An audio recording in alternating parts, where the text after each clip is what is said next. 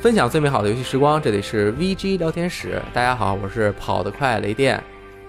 大家好，我是罗斯特。大家好，我是三恩。哎，今天我们三个坐在这里做一个特别艰难的任务，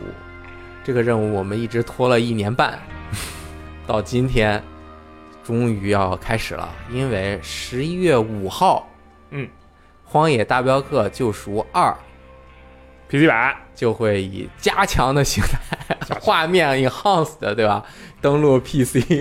然 后还有一点点新的内容啊，这个新的内容不是很多，包括什么两个通缉啊什么的嗯，然后登录 PC，当然 online 也是以现在的一个状态登录 PC，对吧？就更新了这么同步登久啊，同步登录了。那这个很多朋友呢，他呃，可能我们的观众里面、听众里面有很多都是主机游戏玩家，对当然主机游戏玩家中也有很多是更喜更喜欢玩 PC 的，或者是 PC 性能也很好，然后还有很多玩家，另外的一部分就是他不是主机玩家，就是 PC 玩家，而且还特别喜欢 GTA。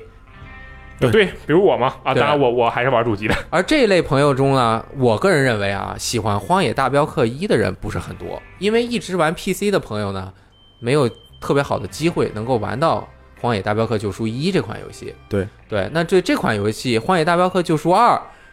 就算是之前的主机游戏玩家，也会对它有各种各样的不切实际的期盼，或者是充满泡沫的幻想，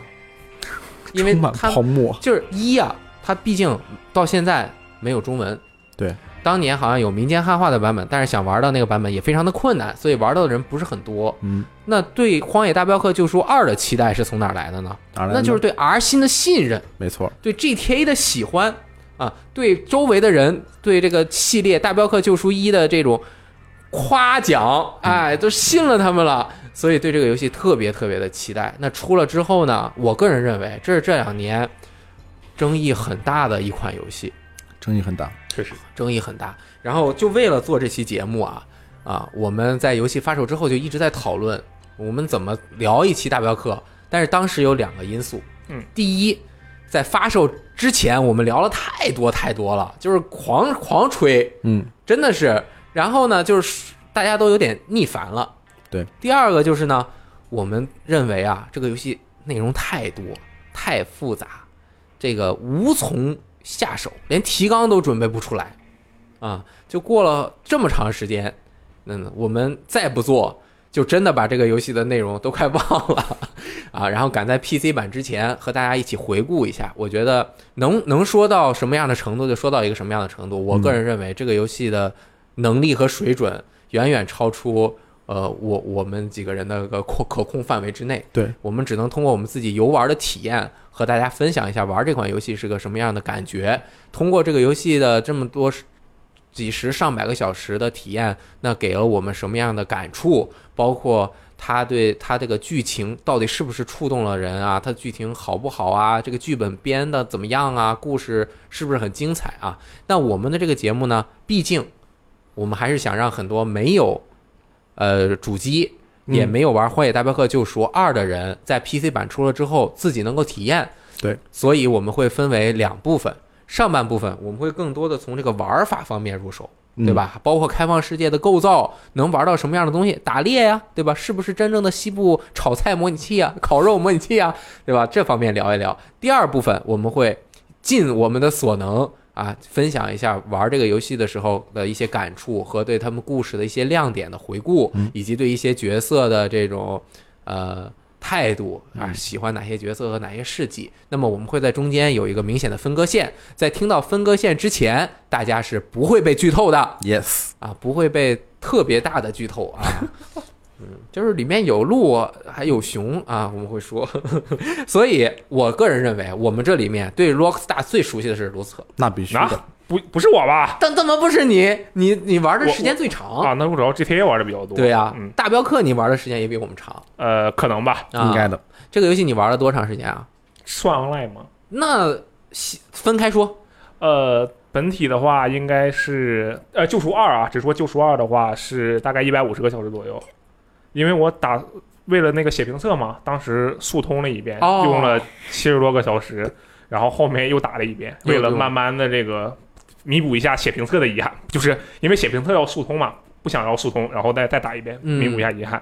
然后这个 online 模式就比较长了，嗯，可能有另一百个小时，我觉得最近玩的其实比较多。啊那对 GTA 你玩了有一千个小时吗？哦，那岂止一千个小时 那说明它还有很长的路要走。 ？GTA 作品太多了呀、嗯 g t a 那么多作品呢，对吧？哎，那这款游戏我看啊，有人统计了一下，就是只玩主线任务通关大概要四十五六个小时，很长了，就是哦，基本上就是不去干别的，可能任务之间稍微跑跑路，我从这个任务点到那个任务点，我别的东西也不拿，然后你枪法也特别好，子弹也够用，那你就只打主线四十多个小时。正常的就是多做一点点支线，多体验一点点这个丰这个狂野啊，内容丰富的世界，就应该要花一百个小时以上。嗯，我觉得你之所以玩两次都没有超过一百个小时，嗯，是因为你第一次没有体验一个完整的大镖客，嗯，第二次你的完整体验已经被破坏了， 你又体验了一个不完整的大镖客，对，其实我两次玩的时候，第一次我前面的支线任务做了一些，后面的呢，我就是赶紧，因为评测要尽快出来嘛，然后我就赶紧把它通关。然后第二次玩的时候呢，这个很多主都线玩我就过了狂跳，啊 玩过那时候我就狂跳，然后去想去体验那些不完整，其实反正也是体验的没太好，说实对话。嗯那这个游戏的主线任务应该有大几十个，嗯呃几十个，然后支线任务也有非常非常多，还有很多很多的随机事件都制作在了这个游戏当中。那游戏的玩法当然是继承了《荒野大镖客》的一个玩法，嗯，对吧？是 R 星的这种 R 星式的开放世界。嗯，它开放世界最早的时候，GTA 三的时候，嗯有人像它这么做吗？像他这么做啊，对就是像做这出来它这种成果，没有，因为他就是第一个把这个一个二 D 转成三 D 的这个游戏，然后当时抢车的那个效果震惊了所有人嘛，然后也哦因此而闻名的，就是进入了一个非常名声大噪的环节。哎，真的是，就是在这种相对来说比较真实的世界中，你这一个人控制着控制着，墩儿上了，随便上了个车，对，然后你墩儿，你再下来再控制控制，而且这个东西结合的就很好，这就很很少有人做到了啊。那个当然，二 D 的之前有一个叫什么 Zero 什么那个，就是小人儿是可以从车上跳下来，嗯，对，就各种各样的。但是这种它是开放世界、嗯 r 星的开放世界有很多很多的特点嗯啊。你觉得它最大的特点是什么？真实吗？开放世我觉界得要的嗯是真实吗？我觉得其实是自由，不是真实自由对不是真实。对，但我、哎，咱们对啊限定的真是实不自由。咱们限定的是 Rockstar 的开放世界，啊啊啊啊不是说大表哥二对吧？嗯嗯呃，嗯我说的是 GT 呃 Rockstar 的所有的开放世界，嗯大部分处于一种比较自由的状态。哦，那《荒野大镖客》就属不自由。嗯，对，它其实我觉得，其实也可以说是另一种自由，自由过了头，给你啊自由过了火。给你自由过了火，它就是这个玩过 GTA 的朋友都知道，那可以在里面到处想干啥干啥，捣乱，跳到大楼，跑到大楼顶上面去，对，吧？就是我们最喜欢干的事情是跑到帝国大楼，呃，帝国大厦的上面测一下，我们跳一下，跳下去一次要用多少秒。哎，然后还有什么开着伞、弄着飞机，就是整个它的这个城市就是你的一个巨大的游乐场。但是在大镖客里面，因为它这个时代所限啊，其实没有那么多交通工具。嗯，对，对吧？这个马的速度当然有区别，但也没有那么大的差异。对，马的控制手感也有一点，有那种什么北方那种毛特厚，然后身体特别强壮的那种马，我感觉跑起来震震那个震的强烈一点，呃对，强烈一震的点强烈一点，就是重一点啊。嗯还有一些瘦马啊，跑得慢一点。马也是分各种各样的种类，但是相对于车来说，摩托车、自行车有自行车，五没有自行车，圣安有自行的车五有自行车，有忘了啊，有有有，就就自行车、飞机、坦克，直直升机嗯、坦克、跳伞、滑翔翼。那这个你和整个世界的互动方式，你游历整个世界的方式，那就更多了。对，哎，那这种无限的自由也不是无限的，R 星世界中达到的自由感，怎么在 GTA 五之后的《荒野大镖客：救赎二》里面，反而它在玩的这个自由感上面往回收了一点？你觉得这个是应该被批评的地方吗？我觉得这是他们有一个自己的想法，嗯就是因为从 GTA 四到 GTA 五的话，大家就能感觉到它其实是有这个能力让它做的更加丰富、更加轻度化、更加爆炸。对，但是大表哥一大大表哥二明显是一个缩紧的过程，很多程度上它都让它变得没有那么自由了。那么我觉得他肯定不是做不到，他就是故意这么做。嗯，至于他为什么要这么做，为什么呢？呢？他这么做是好还是坏？我哎，觉得我不能轻易的下评判。嗯那我们今天就一起讨论讨论啊，嗯这个西部，我认为旧西部啊， 嗯还没人去过，美国就是谁都去过。这个是真没人去过。纽约是吧？GTA 的那个世界，虽然我们真实世界没有那么乱，嗯但是你可以实际去他那个地方考察，他也能做出相对来说比较符合他那个情况的一些风土人情。是对你当然见不到 Travers 这样的人， 是 Travis， 啊是 Travis，对吧？没说错不过啊 Trevor 不在纽约就是了。啊， 就你见不到这样的人，但是呢，你能够啊，这是我生活的世界，所以这种的真实的这种代入感啊，嗯也是很多人喜欢 GTA 的原因之一嗯。而《荒野大镖客》呢，它并没有这种让你觉得哇，我天天就是这样这样干的，所以我这特别的特别的开心啊、我这个玩起来特别的随随心所欲。嗯那这个它在这个故事主要它发生在一九零零年前后，对这个时代呢，我们之前也是正好做了一整期两上下两整两期，嗯，讲的就是旧西部的这个美国的历史，包括它的地理啊，当当时人们的生活状况，以及为什么会有西晋这样的情况和这些亡命不法制度是怎么出来的，我们在这期节目里就不多说了。那那个时代的人生活是什么样？我们所有人基本上是从这个电影啊、文学作品，还有一些相关的游戏里面得来的啊。到了《荒野大镖客：救赎一》出来的时候，它的这个西部的这种氛围、这种这种气息，也都很好的描绘了出来。特别好，对，之前也有一些叫什么《Call of Warriors》哦，对，啊，狂野西部，狂野西部》等等，也是那些西部题材的。那西部题材的游戏多了，FC 上面都有打野鸭那西部题材啊，啊，西部题材，而且大家平时常看到的那些西部电影啊，大家一说西部，那就想到美国那么多著名的西部电影，什么 Clint Eastwood，对对吧？还有很多很多老的那些什么三镖客，什么什么，嗯还有什么 The Good, the Bad and the Ugly，对吧？特别特别多。但是呢，那些西部片啊，我在很大一部分程度上面是在好莱坞成为了一个很固定的类型，你这个固定是指哪他方们面的的？价值观很固定。嗯，为什么这个喜欢看？就是什么快意恩仇，对对吧？拿着个枪，一把枪闯天下，跟超级英雄似的。因为当年也没有那么多科技，对吧？你谁谁牛逼，谁就牛逼嗯啊！讲了很多西部的传奇故事。嗯很多早期的西部片就是在复制日本剑戟片哎，的体验，对武，那士啊，那这个西部的故事是在当年西西晋或者说亡命之徒最嚣张的那一部分时间为主。嗯，嗯那会儿他们是真的很嚣张，能就是和那个 sheriff 警长什么的，他们对吧？不理的，对吧？根本就当然也有很多对抗啊，这个每一部作品也不一样，但是整个的基调是呃那种金黄黄的感觉。嗯，那《荒野大镖客：救赎》，不管是一还是二，它是西部落幕的那个时候，嗯，所以它整个的气氛啊，就是虽然啊那些奥老亡命徒还有那种哦，我很牛逼，我这个无法无天，特别的自由，但其实受到了整个时代推进而导致的这些对他们的压抑。以及很多从东部上北下南左西右东，哎，从东部过来的这些要开始在这边建一些据点，派过来的警长啊什么的，所以对他们是有很很大的控制，他们并不能为所欲为。是那既然是一个开放世界，它的整个规则是和当年的这个时代又确切实实是当年那个时代发生的事情，嗯它不是一个完全虚构的时代或者背景嗯，啊，科技也和当年的是一致的，没有这个飞机啊， 所所以它就像刚刚我们说的，它要表达当年的那个世界，它就用当年的这种气氛来还原了那样的一个世界，嗯，能够做的看的最跳的最远，不是跳远跳啊，眼睛的那个嗯看着眺望，那个不是跳的远，嗯就是你就是要爬到一个最高的山上，是你才能够看到最好的风景。嗯，你的速度就是一马力，当然能开火车，嗯就一马力， 对，就是一匹马，就是一马的力量呃，对，一马力。所以整个游戏的这个气氛呢，就呜，嗯，慢了下来。嗯，这一点可能也是很多朋友，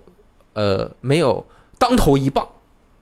啊，怎么就这么慢？怎么就这么慢？它不仅是还原的慢啊，很多系统它设置的也慢。嗯，这个我们一会儿可能会稍微拆开讲到啊。那就说到整个西部的这个还原，我认为啊嗯，它在整个环境的刻画呀、画面的表现呀、这个场景中堆砌的东西的这种丰富程度啊，不能说前无古人后无来者，但至少是达到了业界最高的水准。我认为达到了前无古人的水准，那前无古人可以嗯，确实是可以啊。它往里添的这些东西啊，让你六十美元买回去，实在是，你可能他不喜欢，但你不能，我觉得不能说它不值。没错，哪怕这个游戏就没有玩法，没有任务， 就是里面放了这么一个大的西部的一个沙盘，然后里面塞了所有动物，啊嗯动物之间的互动，然后有天气什么的，然后镇镇子里面有居民，你可以在里面随便跑，就是一个旅游游戏，就像那个《刺客信条：起源》不有旅游模式啊嘛吗？？啊嗯对对对它也值六十美元，它嗯真的我就是这么看的。真的是就是那一草一木对那种天气的变换，然后风暴、雨，嗯然后迷雾、晨雾。傍晚、夜晚的那种黑漆漆的森林里面，鳄鱼随时都有可能突出来袭击你的那种那种感觉，就这种光影的效果，就是玩起来真的是身临其境啊！这个萨利，我本来想让他也发表一下看法啊，但是没有来得及，他就他没有打通，因为他要照顾小孩儿，平时就是没有时间，很可惜。但是他就觉得我可以一辈子不打通这个游戏，嗯，因为他对游戏的剧情有一个需求，就是不能让他太痛苦啊，啊，啊，就是这个游戏整体还是很压抑的，对吧嗯？所以他就选择不玩这个，不就是可以不再继续玩了，否嗯则他可以抽出时间来玩，但是他只是骑着马，拿着一杆。那个兔子打兔子的猎枪，捕猎步枪，捕猎步枪嗯在这个西部世界里面走来走去，去打打猎，和这些人交交交流交流，问问好，交交他就流，觉得啊嗯特别的值了。确实是，就我做个比喻，就感觉就像其他的游戏是一个物有所值的麦当劳套餐。嗯，哎，一般现在的套餐也涨价了啊嗯，四十多块钱啊，我们就说它假装是六十块钱啊，嗯买了一个带菠萝的牛肉汉堡哇啊，还有一个最新配料的这个薯条，嗯一个加了这个呃什么橙子切了片儿，哎，放在这个可乐里面有一些这个特别味道的可乐，嗯哎，你就觉得哎还不错是吧？吃了很好也了挺好。嗯，但是这个呢，大镖客就说二就像给你上了一套两百美元的西餐，全餐，哎，有环境，嗯，有前菜，有正餐，有饭后甜点，哎呦喂，就是你进来了呀。你想提前走都不行， 我这菜就得一道一道给你上啊！你可能不爱吃，但是我也要给你，而且你出于礼仪， 你你你得可能还得吃完吃了是吧？嗯这个他就给人这种超，而且你只花了一份麦当劳的价格，因为没有不能让你花更多的钱。 对，嗯我觉得你这个比喻特别好，因为嗯我有这种感觉，就是你去一个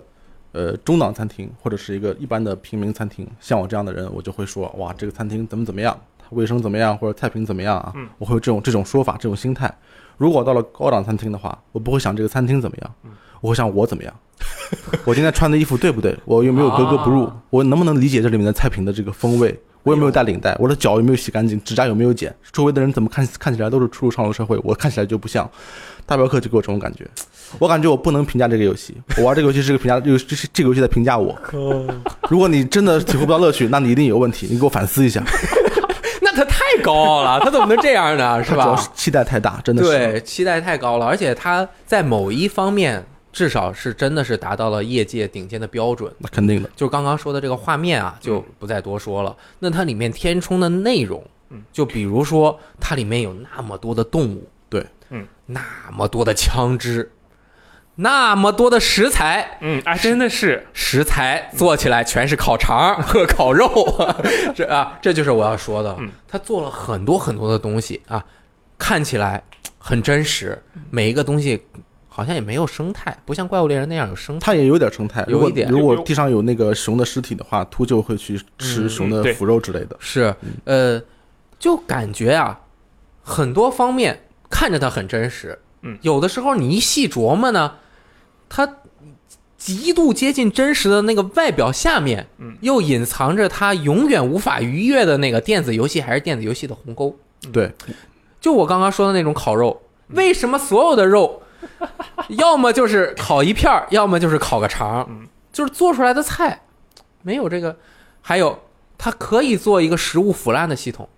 嗯， ，MGS 三都做出来了，嗯，而且实实现的非常好。对，这个游戏也它没有有尸，只有尸体腐烂，尸体动物腐烂，尸体腐对烂你对放里面太多就招苍蝇了，你还可以看到，但是你做出来的东西又没有。就比如说，我最刚开始不知道，我炒完菜之后收兜里是我能够再随便吃，就像做了一个压缩干粮一样。嗯，我以前一直以为我收兜里就没了，我有一次还对这个游戏破口大骂，我摁了个圈儿还是什么一个反收起，对吧？嗯收了之后给没了，我说我靠，把我的熊肉。然后结果后来我知道，就可以你多做一点，而且做出来的食物对你整个人的回复还是更嗯更有帮助。它会合乎你的核心的那个能力呃属性。对嗯，就包括啊，我打每一种猎物，嗯打完了之后呢，这个打猎的系统非常的深奥嗯啊，不是深奥，就是很有趣，对甚至比之前我玩过的那个找屎 Call of the Wild 是叫找找屎游对戏。对对对，是叫那个猎人的呼唤嘛？猎人呼唤，你对要不停的跟着那个屎的遗迹，就那个去找那个猎物去打嘛。这个里面，它猎物它是自己别有一套的这个打猎系统，嗯啊，每个猎物它分三个星级，嗯，不同的星级它代表品质怎么样。那不同的猎物，你要用不同的手段去把它致死，嗯才有可能得到完整的达到它最高星级的那种素材。嗯你拿着这些素材。可以干什么呢？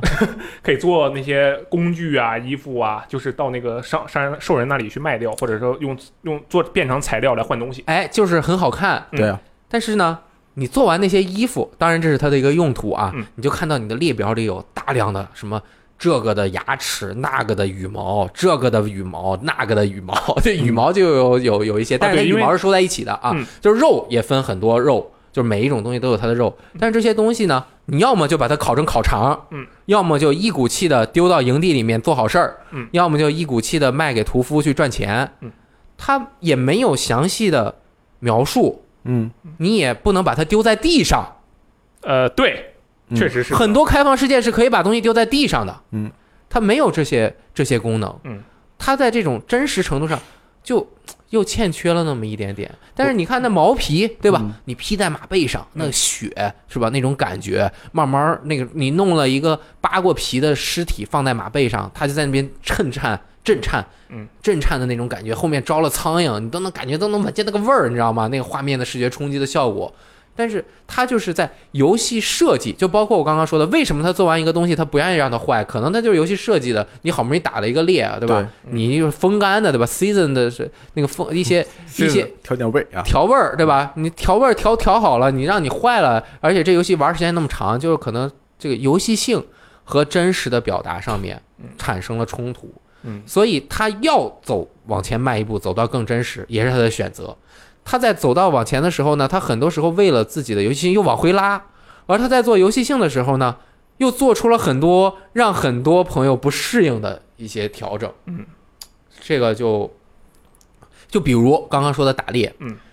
他做的真实。这个猎物我打完了之后，我要去剥皮，我看着那个剥皮动画，我也不能跳过。嗯 啊，那个我把这个皮啊，我要把它抱到我的马背上面，嗯我骑着马要送到那个特殊装屋、呃，屋对，那个相当于特殊的兽那个猎呃肉酱，肉酱啊，它能够你你只要送给他，你这些东西就存在他那儿了。嗯对啊，它就像一个全世界互联的这个连锁店一样没错，嗯啊，你去其他地方你去哪儿它就在哪儿应该有两三个啊，有一个不止移两动的百块钱，不对，止反正是就蛮吧？多的。嗯，对，然后呢，呃，你就可以做各种各样的衣服，嗯，呃，但是呢，你如果在途中你的马啊，你死了，你的这个东西就没了嗯，啊，就啊其实传奇的物品会直接送到那个对传奇的是有，但是其他的一些。啊，对，那就没了。就是你打了一个很很好的毛皮，我堆了十张毛皮 啊，当然十张也就那么厚嗯啊，就就就都没了。它整个流程就是给你设置的门槛儿很高。嗯，我打了几个皮之完美的皮之后啊，我这个心惊胆颤，生怕自己一不小心路过的时候用我的这个马刺碰到了周围的。一个村民，他大吼一声，其他人就追着 我，打得我狗血喷头。我一不小心栽到地沟里死了，我这全都白费了。嗯，但是呢，有的时候我又觉得，我经过这千辛万苦把我这东西送过去之后啊，我特别的珍惜我的这些素材。对嗯我在做这些帽子啊，什么特别漂亮的衣服的时候啊，我就特别的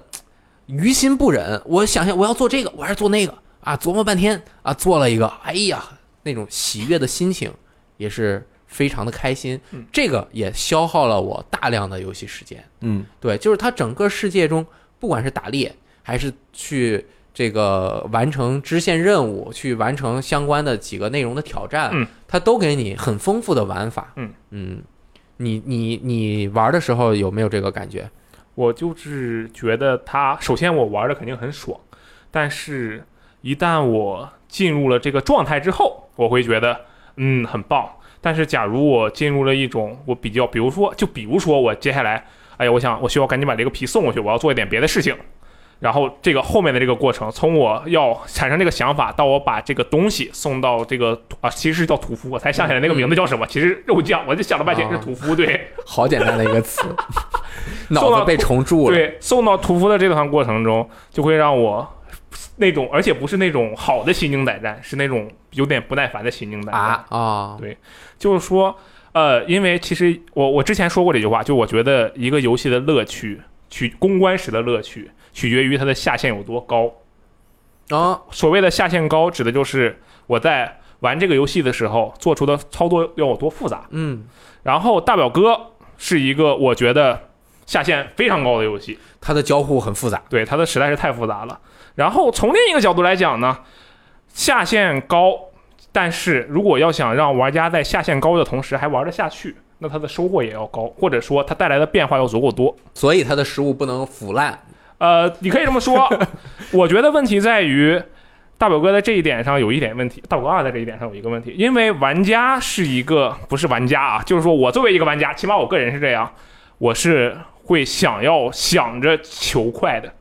在任何情况下我都想快速的完成一个目的，你让我体验一次两次可以，你对让我体验一百次，每一次都这样，我就有点对，受不没错了了。这也是为什么大部分游戏到后面会收紧节奏嘛，就是嗯他知道你后面可能会有点累。嗯然后大表哥他，我觉得他没有这样，他在从头到尾他的那个。呃，就是都必须让我自己进到他的那个，一直卡在他的下限里，但是他给我的乐趣是越来越低的。哦，对因为它现没有相应的提高回报。没，呃，也可以说他没有相应提，没有相应的提高回报，也可以说他没有相应的降低下限。哦，对我就觉得让这你两点轻松一点。对，这两点都有问题。哎，其实这个很容易解决，就送东西这一点啊，就是你像火炬火炬之光，嗯，对吧？它捡的道具不是可以让它的脚呃跟狗弯儿？哦对小小宠物送过去这个完全你就是你其他的都有很多不真实的地方嗯了。你为了让人玩的更舒服一点，你最后你你比如说啊，我完成了十个猎豹的牙的一个任务，或者是十个什么传奇生物的是完成，你完成了嗯，你就有一个能力，就是你召唤一个像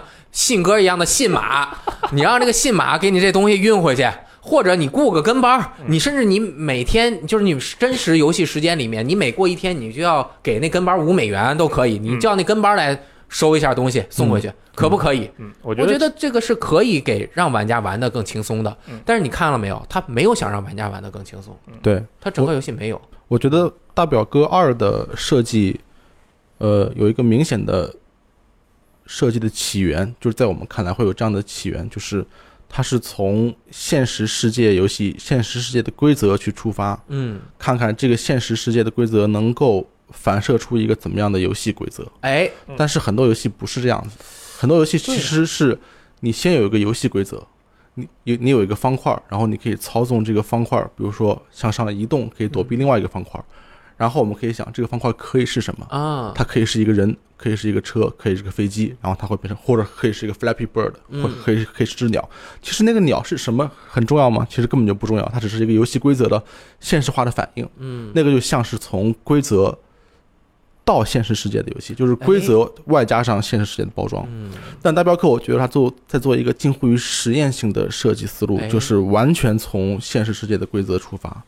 然后我们就看一下我们能设计到一个什么程度的规则。嗯，最后经过不停的妥协和更换，保证它也是可玩的，但是它能够强烈的让你回忆到现实世界是什么样的。现实世界有的时候就很残酷，嗯，也很有无的时聊。候很很无 聊。哎，这个无聊嗯在现实中的这个无聊啊，它的回报更大。嗯，就比如说，我要是真打了一个猎，我送过去能挣一百美元，我我乐意啊！ 我这一百美元可以干不少事儿呢。但是在游戏中，你真弄回去之后，它给你的这个现实的这种回报、物质的回报，它其实是不一样的。嗯，我觉得，当然，他也没有让你跑那么远和冒着生命的危险去打猎啊。嗯但是，就是他从现实生活中的规则反映到游戏中，这可能话题就更远了。但是这个事情怎么做，这个平衡点很难把握，我觉得，对吧？这对是不是就像赞恩之前也说过，这是他要想要寻求的，他认为自己找到的一个平衡点。我觉得这是他想找到一个平衡点，但是对很多人来说可能不是那么平衡，特哎别特别是对我来说，啊，如果比如说，呃，因为你可以尽量的去移植现实生活的节奏和现实生活中做一件事需要的时间，嗯，但是它有一个比例尺，对，它有一个但比例尺，是对有一个比啊，例尺是当然的，但是更多层很多更多程度上更多的方面你都无法复制现实生活的体验。对，你可以把骑马依然保成是保保证它有一个呃很长的时间的骑马，然后你要穿过风雨，穿过山岭嗯去送一个东西或者去见一个朋友。但是这段骑马对我来说是什么样的呢？它其实并不是我现实生活中能体验到的骑马，肯定不是，因为没有游戏能做到。实际上，呃结果、结果是什么？结果是我进入电影模式，对嗯，然后我去玩加上手自动跑路，去玩手机了，嗯，然后再去看，然后我一抬手机发现我被狼咬死了。嗯，就是这样的事情发生了一次，一次又一次。嗯我觉得我对骑马确实是有有意见。嗯前我可以说前二十个小时我都非常开心嗯骑马，因为这景色世界你没见过吗？景色太美了，嗯而且会有很多呃小白点，遭遇。对对，就是比如说有人被蛇咬了，我去帮他吸毒啊，或者是嗯什么。但是你到三十个小时以后，遭遇遭遇基本上已经重复了。对，就是不同的人，你会发现这个人也被蛇咬了，那个人也被蛇咬了，对对对对然后都是一样的。嗯而且我也慢慢对剧情的这个紧跟的这个欲望越来越强烈，我就希望可以省这个时间，哦但是就是不行他啊，不给你这个机会，嗯，不行就是不行，不行你也没有给我一个好玩的流程去去做，我觉得它这个地方有一个很大的问题在于驱动力不足，到后面之后比驱如动说力没有，骑马的驱动力还是对主线的驱动力？这骑马的驱动力，主线驱动力我觉得很足，对对对，就是说，比如说骑马或者说打猎，它后面你在经过了前面这段开心的过程之后，你体验完了新鲜感，把大部分东西都体验过之后，后面这个部分驱动力完全不足了。啊、他你说的这个意思其实就是，比如说我在 A 城完成了那个第一上面一个任务，我下面紧接着因为剧情我想看后面的，我要去 B 城，嗯，去做第二另外一个任务，我就要可能不是在 A 城，甚至我是在野外。因为在 A 城，我甚至还可以坐个马车过去，对吧？嗯，我一般都是在野外。那我在野外要想去另外一个任务点儿，我可能要跑三分钟。嗯对，这个三分钟是真真实实现实生活中的三分钟。嗯，那这三分钟，如果我的目标就是我要去做第二个主线任务，那你我不想打猎，我也不想看这个世界，我太想知道下面发生了什么了。这个确实是给人造成困扰嘛。嗯嗯，而且会给我一种非常尴尬的情况，哎，就是很多任务是白天或者晚上限定发生的，哦，嗯我出发以后。呃，风尘仆仆的三分钟跑过去，我可能还要先坐马车，嗯先坐马车到比较近的一个点，然后我再骑马跑过去。尽可能的传送。对对，花了一些时间，三分钟以后到那以后，然后我一步一步向那个地图上的小白点接近，就快要到的时候，那个白点哎消失了，嗯哼，因为哎，已经到晚上了，嗯，那啊我就很尴尬，我是、哦我是对现在在去下一个白点，还是在这扎营等一晚上？啊，这个对我心情是一个打击。嗯，这种感觉很，你像啊，《荒野大镖客：救赎》初代，嗯，他都没有这个感觉。对，初代你如果想做主线，只要是你走出村庄，你随地建个营地，你就可以传送没了。错，你可以传送到任何一个城市，传、嗯甚至传送到你的自因己为设置的对，点因为儿它可以标那个导航点嘛。啊。嗯你好像没去过的地方都呃，没去过的地方我还真你开开了个哎可以地图可以可以，对，开了地图的肯定是可以、嗯啊，就是反正传随便传送，那个读盘也比大镖客二 快。对，因为大镖客二这个它已经把这个现在这个机能啊，突弄到极致了，嗯就是一般要读个两分多钟，呃，你说第一次载入吗？第还一是说次要传送三分钟，传送一分钟，传哦送，有这么长？那有可能吗？传送反正也也挺慢的。嗯啊啊，你我啊一一没有一一还挺一还行，呃对，二又不能二不能那样直接传送嘛，因为所以二你必须要每次都跑。嗯那他不知道要传送吗？人家一都能做出来，这个凭什么不让我传送？在野外也可以扎营啊，嗯我可以烤肉肠啊，嗯，我可以睡觉，我甚至可以走的时候把我的萤火踩灭啊。对，就这个扎单就扎营这个角度来讲，他能做的事情比一代多太多了。对啊，但但他为什么不让传送啊？我有们我能有两不个能解决这个问题？我有两个假设，他为什么不让传送？啊第一个，他这个不让传送，只能骑马，这个是和他整个设计思路一致的。嗯如我他我他我我认为他完全可以预见到玩家可能会有在后期骑马感到不耐烦的时候，但是如果他作为一个真正有野心的设计者，他可能会认为这是一个必要的牺牲。嗯，我认为这也可能是一个必要的牺牲。如果没有后期那个烦躁的话，如果你倒过来想，就没有我前期那么美好的骑马的体验，因为哎我前期可能也传送了。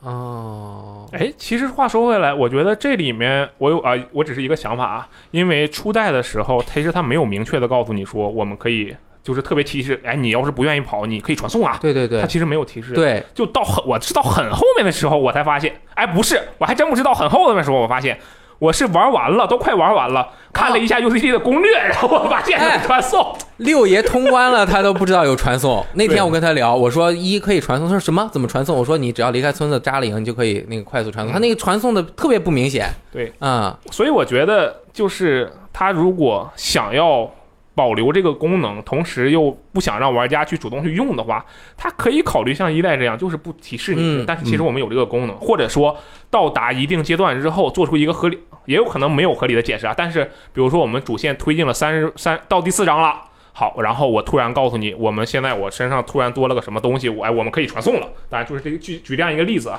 或者他把他这个东西卡在某个节点之后，变它变得可以传送了。就比如说我们和一个运输公司关系特别 好，嗯就随便你解释解释吧嗯。但是我觉得他不想，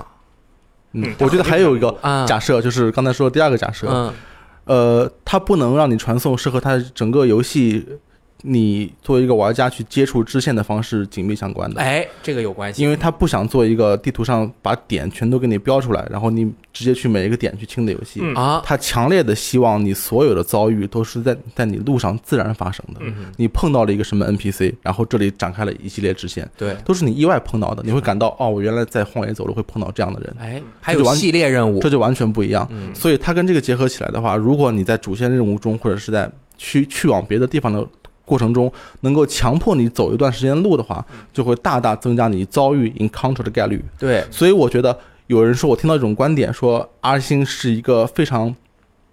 有底气的公司，倔强，它不像很多公司那样，呃，生怕你错过他安排的东西，啊所以把很多点直接标上去，让让开放世界游戏完全变成一种清点游戏。他不在嗯乎，他没有标点，没有没有标点。但我觉得这个说法不完全对。嗯， R 星很在乎，啊，但他更在乎的是你接触这些任务的方式，就是你一定要自然遭遇到。所以他不选择标点的补偿 措施，就是让你一定要在路上有足够的时间。哎，说的这个有道理，因为大镖客一也有一些随机事件，对但是相对来说，那一的地图确实要比二空。嗯，而且其实事件的种类也少很多。对对我刚刚没有说我整个的一个游戏游玩的体验，因为我也没有接揽写《荒野大镖客：救赎二》这 个编评测的活儿，嗯，所以我玩的特别的从容，嗯和当年要做 MGSV 也不一样。MGSV 我们要几天之内出一个内容，那这个我们当时也放弃了， 我们就不做这个的总结内容，我们做一个历史，所以我可以不把它玩通嗯。我整个玩了一百一十个小时的时候才打通。嗯，哇很长了。那很开心我是嘛嗯真真正正的沉浸在这个游戏当中了。当时，呃，小雷光还出生了，但好在家人比较支持我啊，就是连 续啊、 一两个星期，就是没没干什么事儿，就是天天就在体验这个游戏过程当中。嗯，所以我势必要把这个节目也做出来给大家听，要不白玩了。嗯对啊，白玩了。然后我的整个流程就是，可能我觉得啊，嗯我没有。我靠，萨利会不会听啊？ 当时我没有照顾小孩儿，嗯我不用在那方面去承担一些呃消消耗我能量的事情。嗯，同时我能够玩游戏，哇，我开心的不得了。嗯，所以我很喜欢我能够玩游戏的时间。我认为我干什么都值得，这是第一点。嗯第二点，我真的是很喜欢西部的题材，尤其是我其实又不是很喜欢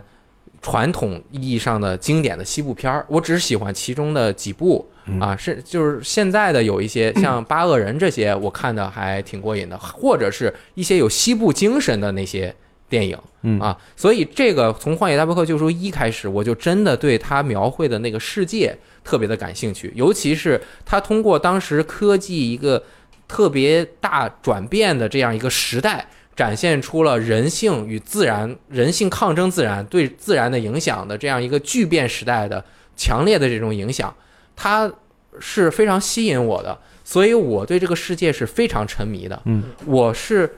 走在路上，它的一草一木，每一个小村庄，每一个小房子，我就记得有一个房子特别漂亮，它是房顶和它那个小院儿是有一些装饰，有一些彩色，还有一些花在那边嗯准准备着，里面有一些卡牌啊等等的。就我看到那些东西之后，我就会停下来转一下。有的时候我就会遇到很多很多的支线任务，所以我第一遍游玩完了之后，基本上大量的 NPC 我都完成了。哦，像你要做评测，你肯定有的时候看到支线你都不能去做，对，真的是，因为你知道，你一去做就要花费半个小时的时间，对而我就特别坦坦荡荡的去体验，尤其是在很多时候，我还怀抱着一点点阿 Sir 的当时处于的帮会的情况，还有他处于要逃命的这种心情，我去体验的时候，嗯我就试着去带入他的感情，去感受周围的社会人所生活的状态，嗯以及我如果是亚瑟，我会在里面遇到什么、看到什么、怎么反应，我去进尝试着去进行代入。当然，代入的最终的结果以及我是否能互动啊、呃产生影响，这个就一会儿再说。嗯然后呢，还有就是我特别喜欢打猎。嗯，我平时其实不是一个特别喜欢重复在游戏中重复劳动的人，除了怪物猎人。嗯，但是还这有个游《戏魔界战机》，啊，《魔界战记》 啊，但是这个游戏的打猎就因为我很喜欢这个世界，嗯，我特别佩服它画面的表现力，以及我还蛮喜欢它枪械的这个手感，以及它枪的这个描绘也很好，嗯所而且我觉得我自己慢慢的琢磨出来，哎，鸟枪就是那个狩猎捕猎捕捕猎捕步枪枪嗯，打小兔子什么的啊，打小兔子不行，打小兔子需要用小型猎物子弹，你看。小型猎物剑，小型猎物剑，嗯呀，然后你打什么打大点的一点的狼，你可以用步枪，嗯打头会怎么怎么样，打身子会怎么怎么样，你一点点去研究并且完成这个狩猎的过程，是其他的游戏没有带给我的。嗯而很多狩猎的游戏，我尝试去玩，会发现它反而太专业，让我无法完成它对我的需求。嗯，呃，但是这个我就完全体验到了打猎的快乐，尤其是我觉得这个西部的服饰我特别喜欢。啊，嗯所以我在通关的时候做了非常非常多的套装，嗯，呃，就有的时候我就还觉得 就有点后悔，就是我明明可以推进的更快一点的，但是我发现我只要再捡一个什么什么什么东西，嗯我就可以做一一个很漂亮的马甲夹克，嗯我就我就去去专门为这个东西去花了很多的时间，然后路途中又遇到了支线任务，嗯这是我玩这个游戏的整个的一个体验，所以我并没有觉得呃它呃很很烦人，因为我是乐此不疲的在任务的流程中被打断。哎，那梁老师，我问你一个问题嗯啊，就是你玩的过程中有没有用过电影模式？除了较长那一段，我用过，而且我我玩电影模式的时候，我一定没有去干别的，就是啊，看你就在看我还要摁右摇杆调，就是摁下去可啊，以就切、调那个切切视机角，位，对对对，我就要看。哇，我太喜欢了，你知道吗？就是我觉得这简直就是一个这个编程的奇才，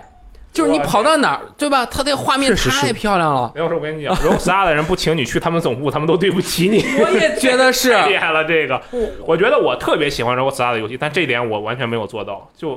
真的是后面我真的是，就算我不嗯没有评测的需求，我也会觉得有点烦。哎，如果你说我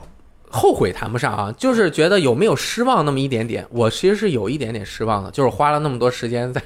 看这个路，就是后面确实像赞恩说的有一点，但是呢，初代大镖客一给了我太多的震撼，嗯，尤其是里面很多走马的桥段，我是能从中深切的体会到它的一些用意的，就比如说。呃，应我就不剧透了啊，《大镖客一》我们也不剧透了，它就是有一段完成之后是很高的一个高潮，你的情绪已经到达了顶点，你感觉哇，我做完了一件事情。然后当我这个呃往下走的时候，就是下山是在很高的一个雪山上面嗯，我下山的时候，它就放起播放了一个啊那个一个很。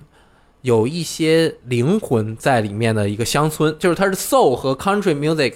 嗯结合的一个音乐，嗯嗯啊，然后弹着那个那个吉他的那个音啊色调的也特别好，嗯，而我们的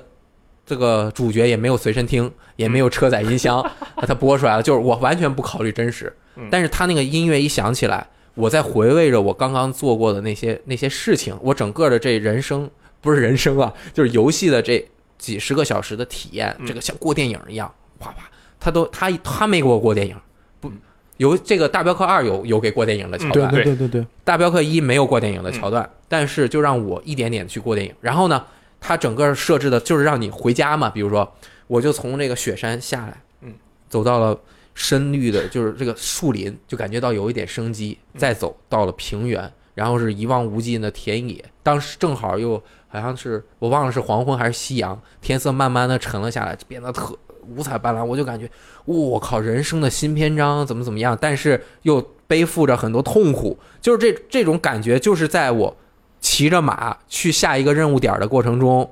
完成的。嗯，还有很多这样的情况，因为一对我的这种驱动力特别强嗯，而二里面我也试着去寻找这样的驱动力，它在。我不敢说百分比啊，但是有一部分的时间是能够让我去回味这些东西的，嗯，所以我才能够比较好的去适应它这样的节奏。嗯，不知道你们有没有适应，因为主线任务之间，我个人认为这我我觉得可能也算是一个缺点。主线任务之间的驱动力并没有那么强，嗯除了其中的几个部分，有的时候并不是那么紧迫的，非要让你去做一个什么对，事特情别。是前期啊，而且他在游戏中给了你一个到处去乱逛的理由，就是你要为了发展帮会而做贡献。对，就是你要去打猎，嗯，你要去挣更多的钱去捐钱，你要去捡更多的手镯，把这些东西捐过来。所以我是带入了这个角色的，然后我去体验了他的这个开放世界的过程。嗯，我也带入了这个角色，但我就是去做支线、去收债啊，或者是路边嗯看到、呃这个对对面帮派的一个据点，我进去把它给端了，嗯然后把有有什么之前的东西拿出来，然后各种各样的东西，什么金笔什么，我也我也都捐了。嗯对啊，但是我觉得我没有适应这个游戏节奏，就在于什么呢？ 就是我没有像雷电老师真的那么投入去哦适应这个世界。如果我真的能适应的话，我会想，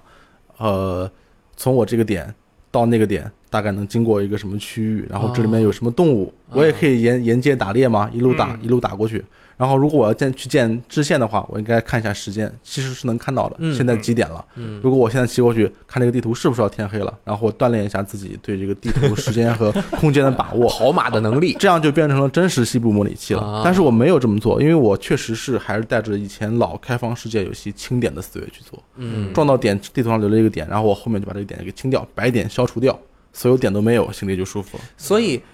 每一种玩家都是可以存在的。你这样的玩法，我觉得也已经很宽容了，就是你会很适应它的支线任务，你会去体验它的支线任务。嗯，但是 R 星没有考虑给所有人更多的一点点的选择机会。嗯对，但是他可能有这个资本，嗯就是他可以教你玩游戏。我都给你五六十美六六十块人民币，给你上了二百美元的西餐了，对吧？你还不能接受我的这点是你任性吗你？还想让在牛排上撒番茄酱？嗯，对不起，本店不提供番茄酱。哎，不给你使筷子。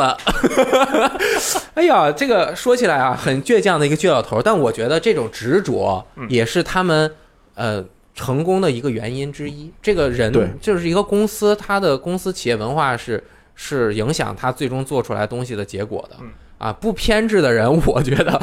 他他做不出 R 星这样这个。不能说是孤注一掷，他有他他不是孤注一掷，因为他知道这个东西不会赔钱，但是他耐得住这个。如果他把这些钱投到更商业化的行为中，他能，我觉得他也许能在至少是大镖客二这个项目上面，他的这些钱能挣更多的钱。GTA 就没准儿了啊，因为 GTA 做的他能他能够挣更多的钱，嗯因为大镖客二没有达到 GTA 那么成功的标准。对，但是他可能就是对自己的东西有这种完全的掌控的欲望。而且他对不妥协，对嗯，他是我我不知道啊，这可能是我随意的臆测，这他是一个特别表里如一的人，你表里如一的公司，嗯，就比如他从来不掩饰自己这个游戏要挣钱的本质，嗯，嗯就和他游戏中表达出来的世界观，他不对这个东西做评价，嗯，就我卖金条怎么了？我就要卖你金条。刚开始 R Online 上线的时候，嗯那个物价高的，对对吧？我就不给你，你就得花钱买我的游戏，你就得花钱在这里面，你才能够体验到，这是我给你的体验。嗯，对他，他他表里如一，呃不不想掩饰什么，所以他也就是想，我就想让你走。我就不给你机会，当然，马上 PC 版要发售了，我觉得这个什么快速移动啊，对一键卖货啊，一键调出所有装备，什么啊，无无限生命、无限子弹、坦克、飞机、大炮，可能也坦克、飞机可能难一点啊，因为它没有这个架没势有要模搞型模是吧型啊，嗯啊。但是这个战马嗯是吧？骑着马弄一个大长枪嘟别人， 我觉得都有可能出现，对吧？嗯，其实我觉得没有办法评价 Rockstar 这么做是好还是不好，因为他既然他敢这么做，首首先他很厉害，其次我觉得敢这么做的人很少。然后我觉得能品味到一个，我先不说他，我觉得好不好，但是我觉得我能有机会品味到这样一个敢这么做的游戏，嗯我倒觉得反而是一件有点幸运的事。啊，很幸运，我也是这么觉得的。对，因为就是你很，因为你很难用六十块钱买吃全家西餐嘛，对不对？对啊，但是我觉得在这样之后引申出的一点就是，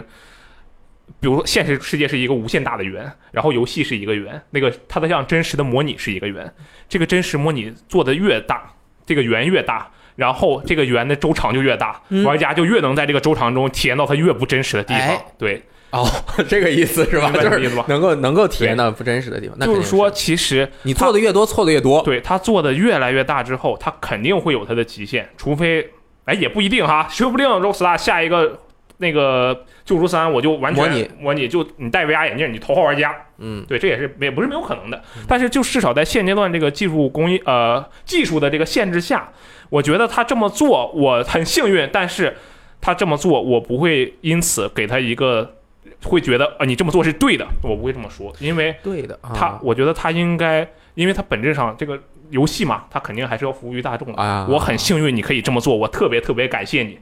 但我觉得你这么做的话是不利于你自己的这个发展的。有点过分了。它确实会让你想更多。比如说，我把马丢在马车驿站外面，马车驿站外面有有一有一条铁道，然后出来以后发现马被火车给撞死了。嗯，我第一反应是这游戏好真实啊，就是如果我放马放的位置不好的话，没有按规定停车的话，就会被火车撞哦死。啊是第二，我反应想，以当时那个火车的音量和速度，马不会跑吗？ 它不是弱智吗？呃对，其实就是你从真实很容易就想到不真实，然后你玩家想的越来越多，到时候游戏设计者会变得难以控制。哎，刚刚这个啊，我今我今天就扮演一点守门员的惩罚啊，嗯就是。这是有几率的守门员给啊，不是每一次你的马停在火车的火车道上面都有可能被撞死。哦是这样吗？哎，应该是啊，说有不的定时候当它时会他自吃己草吃的比较那个投入，就没听到那个声音，哎然后就被撞 死。了。这那个兄弟就想让你体验一下你的爱马，因为你不小心留在了铁路铁铁路上面，他死掉的对你的惩罚。哎，有的时候没准他就跑开了，为什为什么这个事儿我记得特别清楚嗯嗯？因为我是一个特别重视马的人，那肯定就是马死了我一定要独挡从来。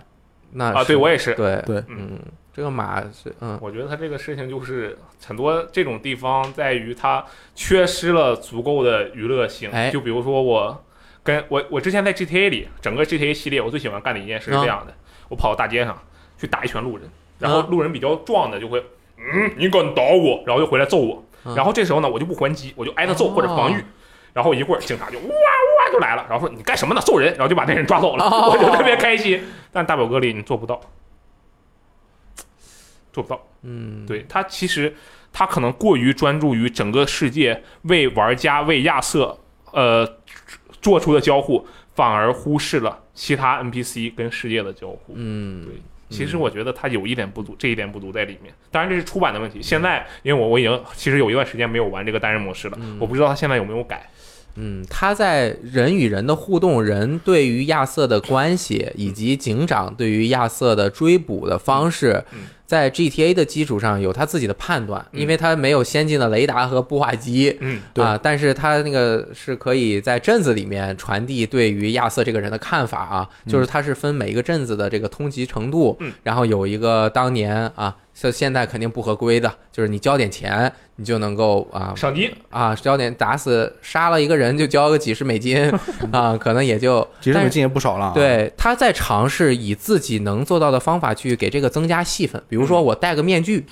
啊，嗯对我蒙上面哦，对，看不出来，我跑了之后换身衣服，警察甚至也有可能看不出来。他对给了你那么一一些可玩的这种可玩性的在东西在里面，但是其实挺难实现的，嗯尤其是戴面罩这个事儿，就是不是那么容易完成，它的规则不好把握，不好把握，不好把握。嗯我我上网还看了一个关于这个的总结，但是我后来又忘了，因为它因为真太的复杂了，不好不好记住。啊嗯它有，如果你戴面罩，然后你被看见了会怎么样？如果你这，那你下次还需不需要戴面罩，或者需不需要换衣服？如果你没有戴面罩被看见了，下次戴面罩有没有用？哎，就这这一类的东西，那你啊都要明确记着你是在什么情况下被谁看到了，以及你现在的穿穿穿的衣服是什么，然后你才可以决定你下一次的行动。嗯，对，往往就是出现他给了你一些手段，但是其实真正实际用的并不是那么顺畅。就比如说往天上开枪这个这个这个姿势啊，嗯可以震慑，它在主线中是有有有演示的，你这个嗯在主线中是绝对能够，因为它主线都是剧脚本嘛，嗯它肯定可以。但是在实际当中呢，我这么震慑一下，到底有没有？因为我心里面没底，我这震慑一下前面跑那家伙，他会不会停下来？我还不如给他一枪呢呃，我大部分还真就是震慑下来的，啊，把他对，震这个慑确一实下还。确实有用，啊，有用，对对对，就是呃，刚刚说的，就有的时候的一些细节没有那么底，最终就变成了我只要看到有人出现了，不管白色的眼睛标志还是红色的眼睛标志，嗯啊，我就把他都都干掉，对，要么我就弄死他，要么我就独挡嗯啊，就没有没有很很好的一个手段嗯。但是其实虽然我 diss 了他这么多啊，但是我 diss 的，我觉得他好的地方是远远盖过这哎个 diss 的地方的。那我们就说点好的，快点快点，照你时间了，就不行了又。比如说他的那个交互的系统，比如说他的这个整个世界玩家之间的玩家跟这个各个人之间的关系，比如说你用。哎呀，这样会不会剧透？反正你八年前碰这个人，你八年之后还能碰见他，而且这个人是有变化的，是跟之前有联系的。还有这个，你锁定一个人，你跟他摁方块键，你就是跟他打招呼；跟这个摁圈键，你就是咒骂他。这种交互系统在 Rockstar 之前是从来没有过的。对啊，其实有，呃，恶霸鲁尼也有，恶霸鲁尼里有。就是你这种交互啊，在其他的游戏中，是我通过我的一个表情啊，能够和多人游戏中其他的玩家进行一个交互。嗯其他游戏中，你真正对玩这个世界 NPC 的这些互动。也有，就比如说《Fable 神鬼寓言》里面，嗯它可以什么放屁什么的，啊，对，但是这个里面它是做的更动作化一点，对吧？我嘟儿给你敬个礼，对方啊好的这边啊，你不错啊，天儿不错啊，怎么样，兄弟怎么对吧？喝嗯酒啊什么，在那边也都有各种各样的互动。但是我觉得他做了，但没有做到那么够，就是你并不能真的随心所欲的想怎么给别人打招呼，嗯让别人给你一个什么样的反馈。啊我怎么又说到缺点？说优点，说优点啊！我要说一个这个游戏最大的优点，什么呢？我最喜欢这个游戏的优点就是两个 加一个，我还真挺喜欢的是骑马的，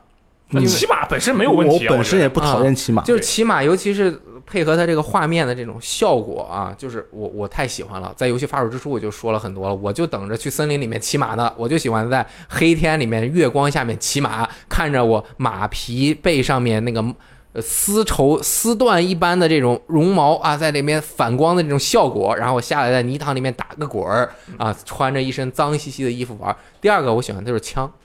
啊，它这个游戏的枪械做的特别的精细，因为我只玩儿在美国去打过一次枪嗯，而且也没有特别深刻的体验。对枪，我不是一个轻兵器爱好迷，嗯啊，所以我也不是特别的懂。但是呢，你就看它这枪的建模那个质感，包括它在枪上面雕花儿，嗯，各种各样的雕花，你花你嗯游戏刚前期还挺难挣钱，当然中期游戏那个钱就爆爆炸了啊！嗯我身揣那么抢多你钱银，行嘛，啊，嗯那个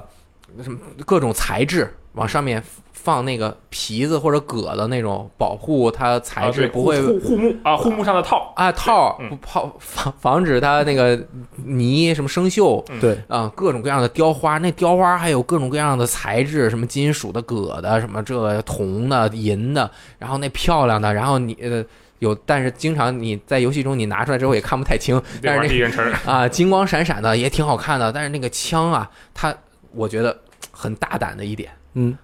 枪开枪，嗯，难不难？说真的，就是现实中的枪，哎你打过枪对我吧？跟你一起打的，啊，罗斯特打过吗没？有，这个真枪没有那么容易打的，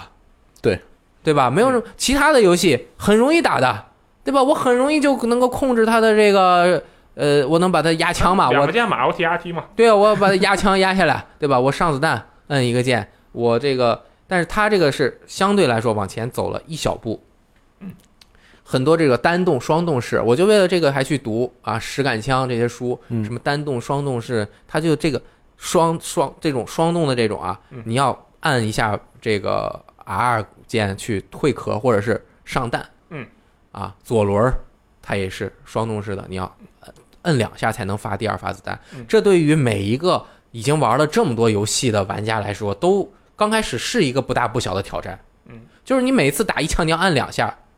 我到现在有的时候我都忘了，就是我啪啪，我要摁两下，我才能够第二枪想发的时候，很快的把这一枪打出去。嗯，如果我按了一下，我经常我从我就比如说我隔了好久，我又玩这游戏，我按了一下打了一枪，我想打第二个人，我刚瞄准，嘣儿摁一下，结果是先、对先拉下先出来，怼先拉个栓，或者是怼一下怎么的，然后这这个他就给做出来了。但是你对真正体验过了之后，你会觉得，哎，这样设计很有代入感呀，哎对对吧？动作做的也很好对，同时呢，它的这个准星，其他的游戏没有这么做。啊，从 GTA 的的这个锁定瞄准都做的很很好， 就是不怎么用你瞄准，只要你开了自动锁定，它基本能锁到这个人的身上。嗯你往上一抬枪就爆头了，对就很爽。就但是很爽。 是很爽。但是呢，你你也有这种全自动控制的这种手段，嗯它就描描绘了这种啊，我我要举起枪来之后，过一会儿它这个准星啊，内准星是一个小圆点儿，外准星是一个环儿。嗯，你过一会儿它那环儿慢慢收收收收收，它就瞄得更准。如果你刚开始就是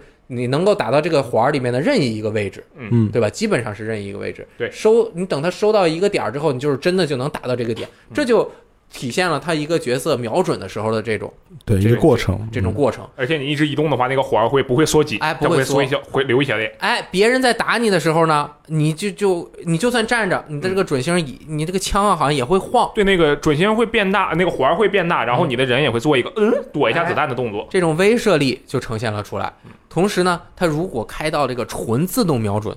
也不是完全不能玩的。而且啊，说错了，纯纯手手动，纯手动之后打猎的这个成就感就更强了，我是一个都打不到。 对，就是它在这个枪械的描绘上真的是一绝。嗯也，我看了一个 YouTube 上面的一个专门玩枪的频道，是个老爷子，好像是参当过兵啊。嗯这个老爷子家里面就是一个枪械收藏专家，家里家就住树树，感觉像住山里面，有个后院儿，那后院就是他的打靶场，各种靶子。嗯，就很多人提议说，哎，你能不能做做 R D R 二里面的墙？他真做了一个视频，他从来不玩游戏，老爷子应该六七十都不止了。嗯，就把所有的他能找到的枪摆了一桌子。嗯，你就看每一个枪的那种材质。它的长短，以及他最后玩枪，他给你展示怎么操作这个枪的动作，嗯一丝不苟，完全给你在游戏中重新绘制了出来。嗯包括这种前上弹的这种毛遂枪，什么往里塞子弹的这种枪，它全都一点点的做了出来。还有一个细节也是我后来发现的，就是这个枪啊，它里面不是可以，你你如果长时间在雨里面走，嗯就是它会有损耗，它有一个呃，清洁度那个条，对清洁度，你可以自己擦枪啊什么的嘛。嗯这个枪这个不仅影响到有的时候你会卡壳，嗯你可能会呃伤害会下而降且，那个圈儿也会变得超大。哎对，但是它有的它那个你发现没有？如果你这个枪特别脏啊，它冒出来的烟是黑的。哦啊是吗？这我枪弄觉干净了之后冒出来的烟是白的哦，啊，枪的声音都不一样哦，有一点点区别嗯啊。太厉害了。你必须得比较好的对比，你实际玩的时候可能呃环境比较嘈杂，也嗯没有对比，你觉得这枪可能就是黑烟啊，你可能你也不把视觉放在它的枪口上面嗯，所以各种各样的细节，哎，说来说去就感觉是成也细节，败也细节，它其实我觉得它的每一个部分，比如说枪械部分，比如说打猎部分，比如说就是马本身那个骑马的部分，都特别好。但是他们把它捏合到啊，当然他们单纯的处理到一起是没有问题的。但是它这些动作，呃，这些之间我们如何利用这些动作，这些动作之间我们之间的衔接，比如说我骑马这个本身过程是没有问题，但是我骑到这边，从这边骑到那一边，我中间这个过程不断重复的过程，嗯是不是还有足够多的乐趣？到后面是不是应该缩减一些这个相应的呃怎么说相应的操作门槛，或者是提供一些更多的新鲜的事物？我觉得他在这一点上没有做好，嗯，就是说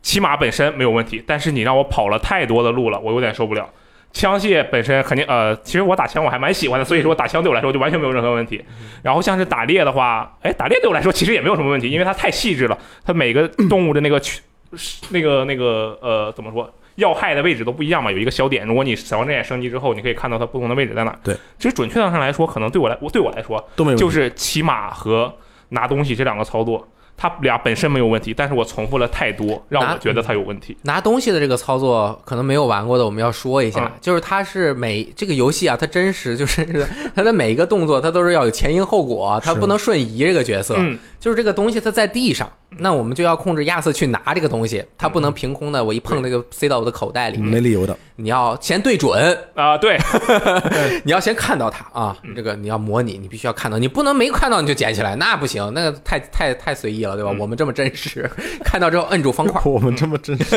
或者是这个 X 键，嗯啊，这个摁住，然后它就会，如果位置不对，它还会先移动一下自己的步伐，嗯对先小错两步啊，嗯错过去之后，如果在地上，它就会蹲下，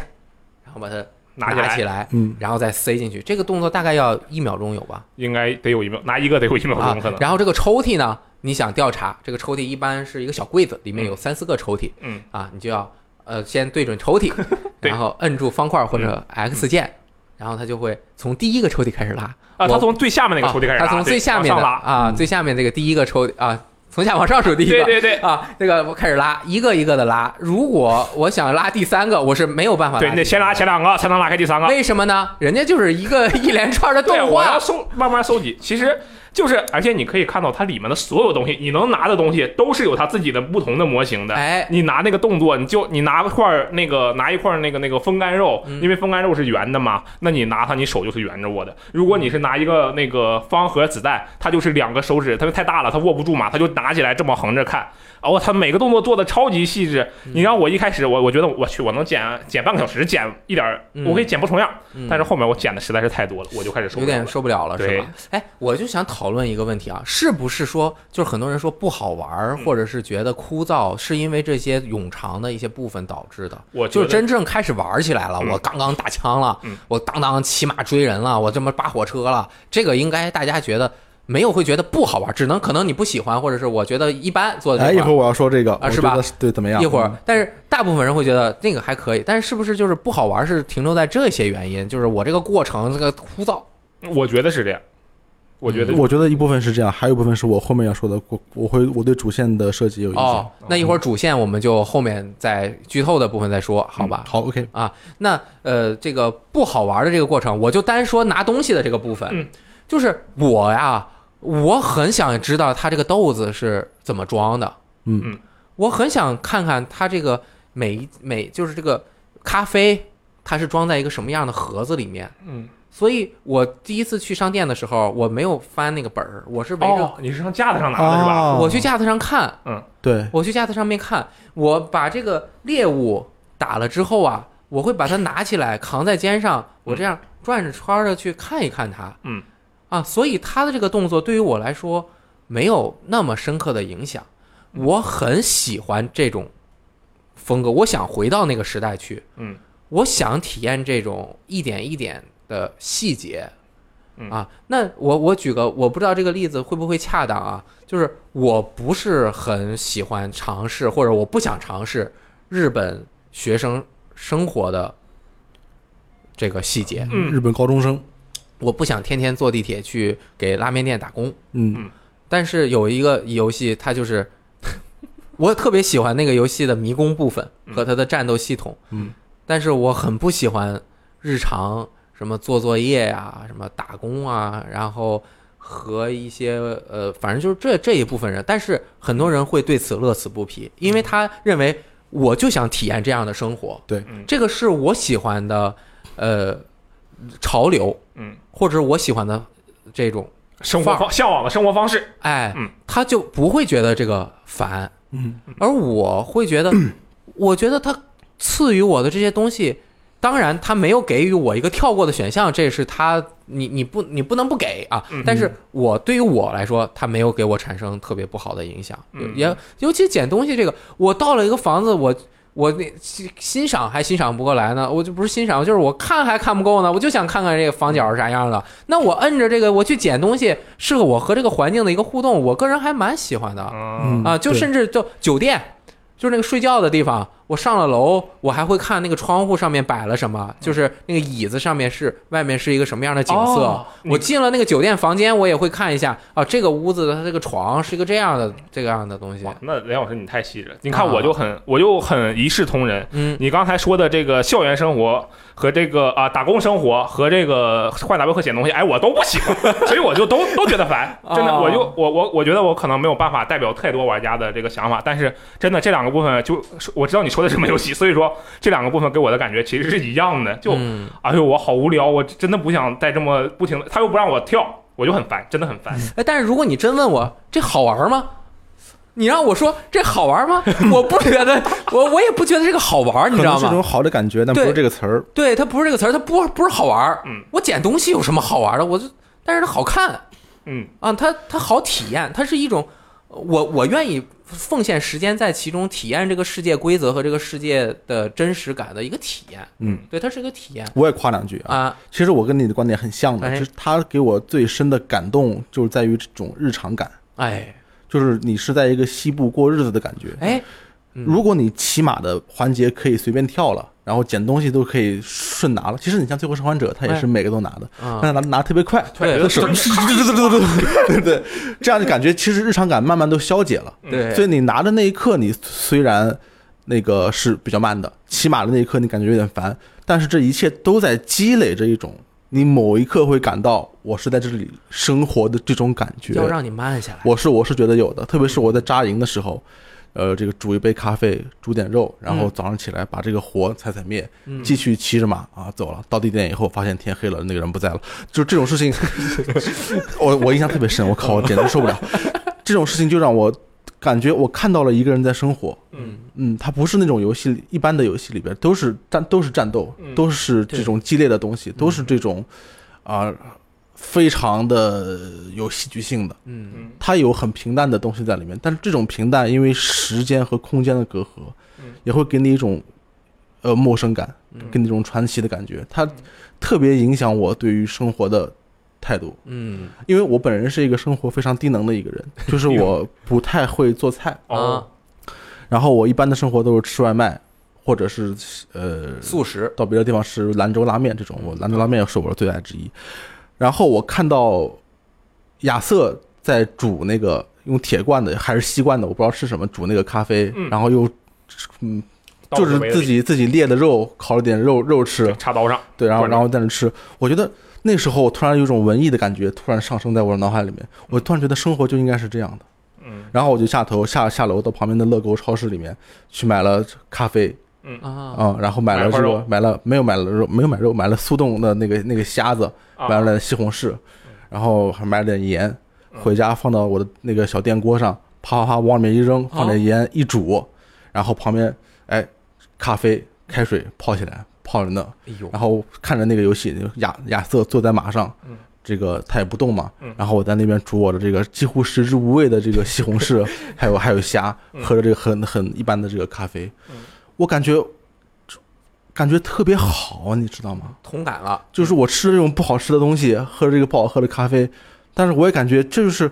我自己用的材料啊，自己做的咖啡，这就是生活。对这就是西部的生活，是生活的本质就是你买东西吃，然后做不好做吃菜是做吧菜吃。对，啊对而不是你吃外卖。他那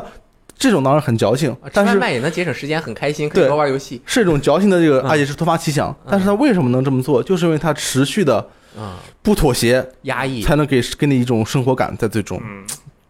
它就是要就是给你一种压抑，让你体验到生活的苦闷或者是无聊的部分。但是呢，可能会一会儿就涉及到剧透了，我就说一点，这种无聊的生活的点滴，有的时候如果你逝去了就没有了。嗯就比如萨利会说：“我不愿意玩完这个游戏，我可以一辈子在这边打枪嗯，我可以一辈子在这儿狩猎，因为我能够控制这个我喜欢的角色，过一个很开心的生活嗯，啊。反而如果故事进行下去，呃，整个帮派就是顺流即下的这种感觉，会让他有不好的嗯呃印象。嗯他就是愿意停留在这里，然后作品的感受就在这儿，先让你对这个世界产生爱，然后再狠狠的把它破坏掉，然后这种就是传递的情绪，它才就达到了。嗯啊。当然，你的过不过分因人而异，每个人都有判断他做的程度是否已经超过了我忍耐的极限啊。当然，我没有在忍耐他嗯，就是有的人是在忍耐着他，然后忍耐着打通关，对这个不满意，但是对其他的部分满意。有的很多朋友会觉得，我对这个游戏其他部分太满意了，这些缺点我无所谓了。嗯，当然，我个人认为啊，PC 版出了之后，有很多大家不喜欢的点会解决掉。举个最大的例子，刚出的时候最大的点点就是我为什么不能在营地里跑步？嗯为什么要让我这么慢悠悠的走？嗯，而我的反正我不想跑， 我觉得慢慢走就是生活的状态。我在这里面，我我就应该慢慢的走。对，但是我可以说缺点了吗？嗯可以啊我刚才已经夸过一下了，啊我是真心喜欢这个游戏，啊而且我也做了很多支线然后通关的。嗯嗯，当然你想跑是雷电老师的一个一个自由我想走。啊，你想走，对，嗯嗯你你跑得快，但是想走，哎哎，但是不妨碍我做一个跑得快哎的人。对，嗯，这就是为什么为什么不让我选对对对，这个游戏。呃，我觉得它有两副面孔，嗯这两副面孔导致它在转换的时候会出现很多问题。嗯，比如说啊，这个游戏它有一个开放世界，哎开放世界里面有有有城市，有居民，嗯有动物，然后它们之间有一套非常好的互动系统，嗯做的已经非常完善了。动物之间可能还会互动，对然后你可以嗯打去架猎鱼，可以去驯马，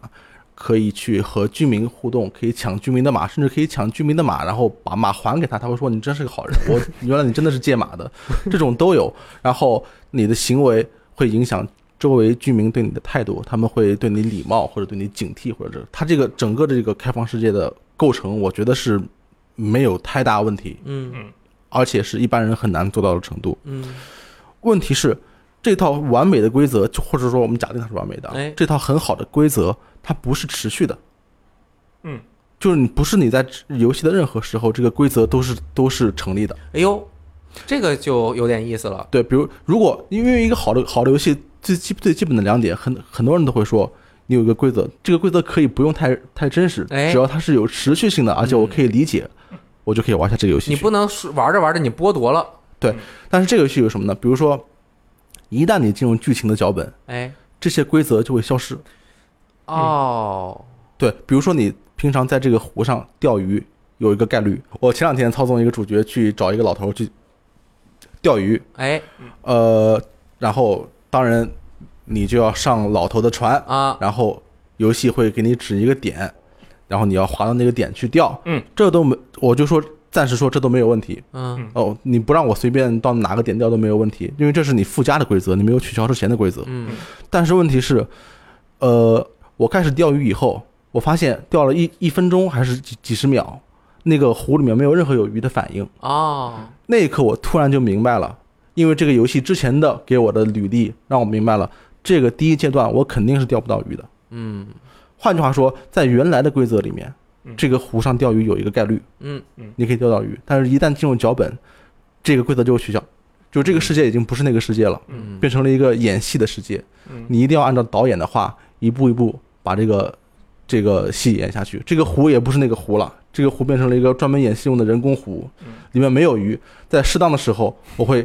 抛一条鱼给你嗯。所以我钓了一会儿，我就知道没有鱼，所以我根本就吊儿郎当、心不在焉，因为我知道他不会给我鱼了。嗯直到那个老头，哎哎呀，鱼在那儿，然后他被拖下水去，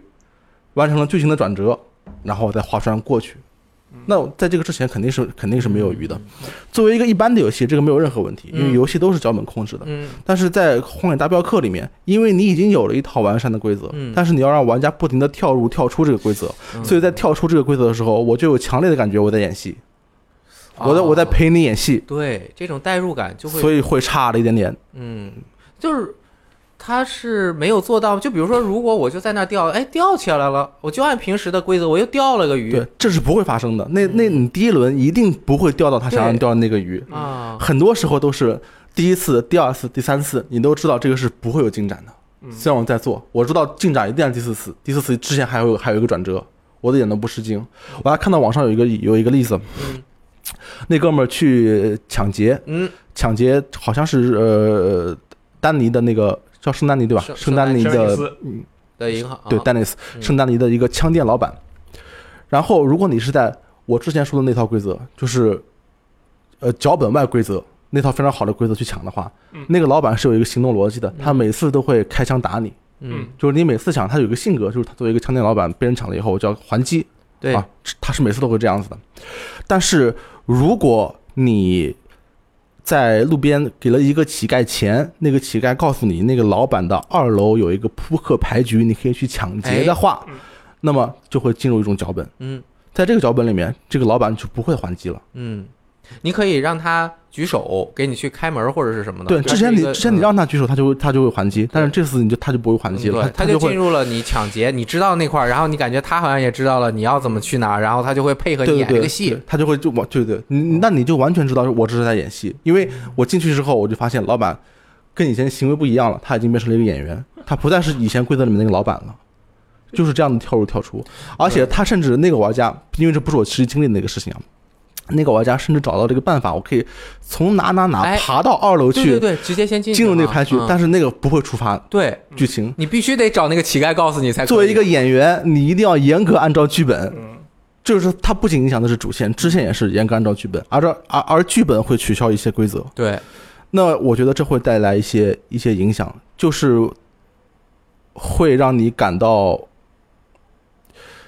这个规则的潜力没有完全释放出来。是，按说他应该在游戏的过程中把脚本和规则有机的结合在一起，并且真正好的是要他把这些规则运用到任务设置当中去，嗯，才更加的有意思。尤其是那种当我没有发现那个无心什么无心插插柳柳成成荫，荫的那种感觉的时候，我不小心上去了，我忽然发现我这儿能抢，反而有更有趣的，这是更有趣的开放世界，嗯，或者是香亭的做法，对，对他没有，它采用的方法就是直接隔绝，对它其实实是因为呃，因为不是所有的店都能有特殊的那个隐藏的密室啊，或者是牌局，所以说它其实的逻辑是你要先知道这个信息，你才能够去查抢它的那个信息。但其实就我不知道啊，对于我个人的感觉来讲，这是一个可我倒不知道为什么觉得这个我是可以接受的，因为它其实就跟之前刚才说的那个那个钓鱼的那个逻辑也是一样的，因为其实我觉得它的目的就是严格控制，就跟之前说那个骑马的过程其实一样的，它要严格控制你。你要你能碰到什么，你该碰到什么，你以什么样的顺序碰到这件事情，对它其实是完全控死的。也就是说，它我觉得 Rockstar 可能其实在这一点上，它把主线任务和支线任务这些有任务的、有脚本的东西做成了一套完整的、连续的东西，希望你有一种大片或者是这个片段式的大片，比如说你抢这个。呃，那是对枪店楼上那个局，就是一个一个电影中的小高潮。比如说，嗯，他想他希望你严格按照他的规则去做这个事情，对但是其他的其实却呃，但是你会，如果你真的哎，不过他能爬上去，我这点我还挺诧异的，因为我是啊没试过，是啊我真的从来没有爬上去过。我也很诧异，特别诧异。嗯这个其实确，我觉得它确实是一个问题。但是如果对于一个呃，我只是以我个人角度来讲，如果是我一个普通的玩家来讲的话，我还真察觉不到这个问题。嗯这个确实察，因为它不是不是 d i s h o n 它嗯，它不是耻辱。对他不是沉浸式体验但的耻辱的话，啊嗯我还哎真的， RPG 他如如果耻辱做成这个样子，那我觉得我觉得这游戏完了。嗯但是如果是大表哥的话，其实我倒是不觉得这有什么问题，因为我很难的去碰到这个事情，因为我很难的去在不去跟人交流的前提下就知道，妈呀，这楼上有东西，我要想办法上去。这个信息获取其实是很难的，他嗯在控制这个事情，也就是说他在这方面确，当然我他这个是规则不同，这个是肯定没有问题的，嗯，但是我觉得他是在尽力的让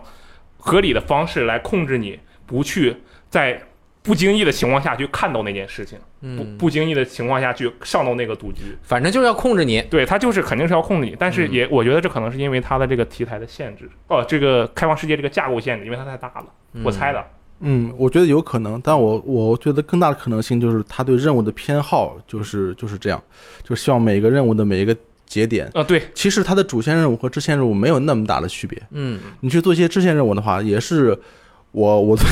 荒野大镖客》任务的形容就是一令一动，哎跟军训一样，一嗯二制作者发一个信反而之息前，嗯你就做一步，然后你再发一个信息，他再你再做一步啊，，对他让你去哪儿你就去哪儿嘛，这个这个是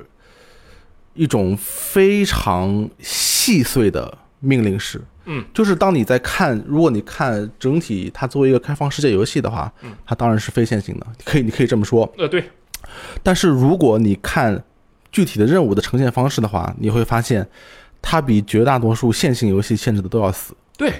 这个就这个就，我我我并没有觉得很困扰，嗯但是我觉得它是一种强烈的风格和它本身开放世界的属性是有矛盾的，所以我会提到。呃，跳入跳出规则这个事情，因为我在游戏里面不停的感到出戏，我一直在想为什么感到出戏。神秘海域让我干这些事情，我没有感到出戏，但是为什么是他？就是因为啊、呃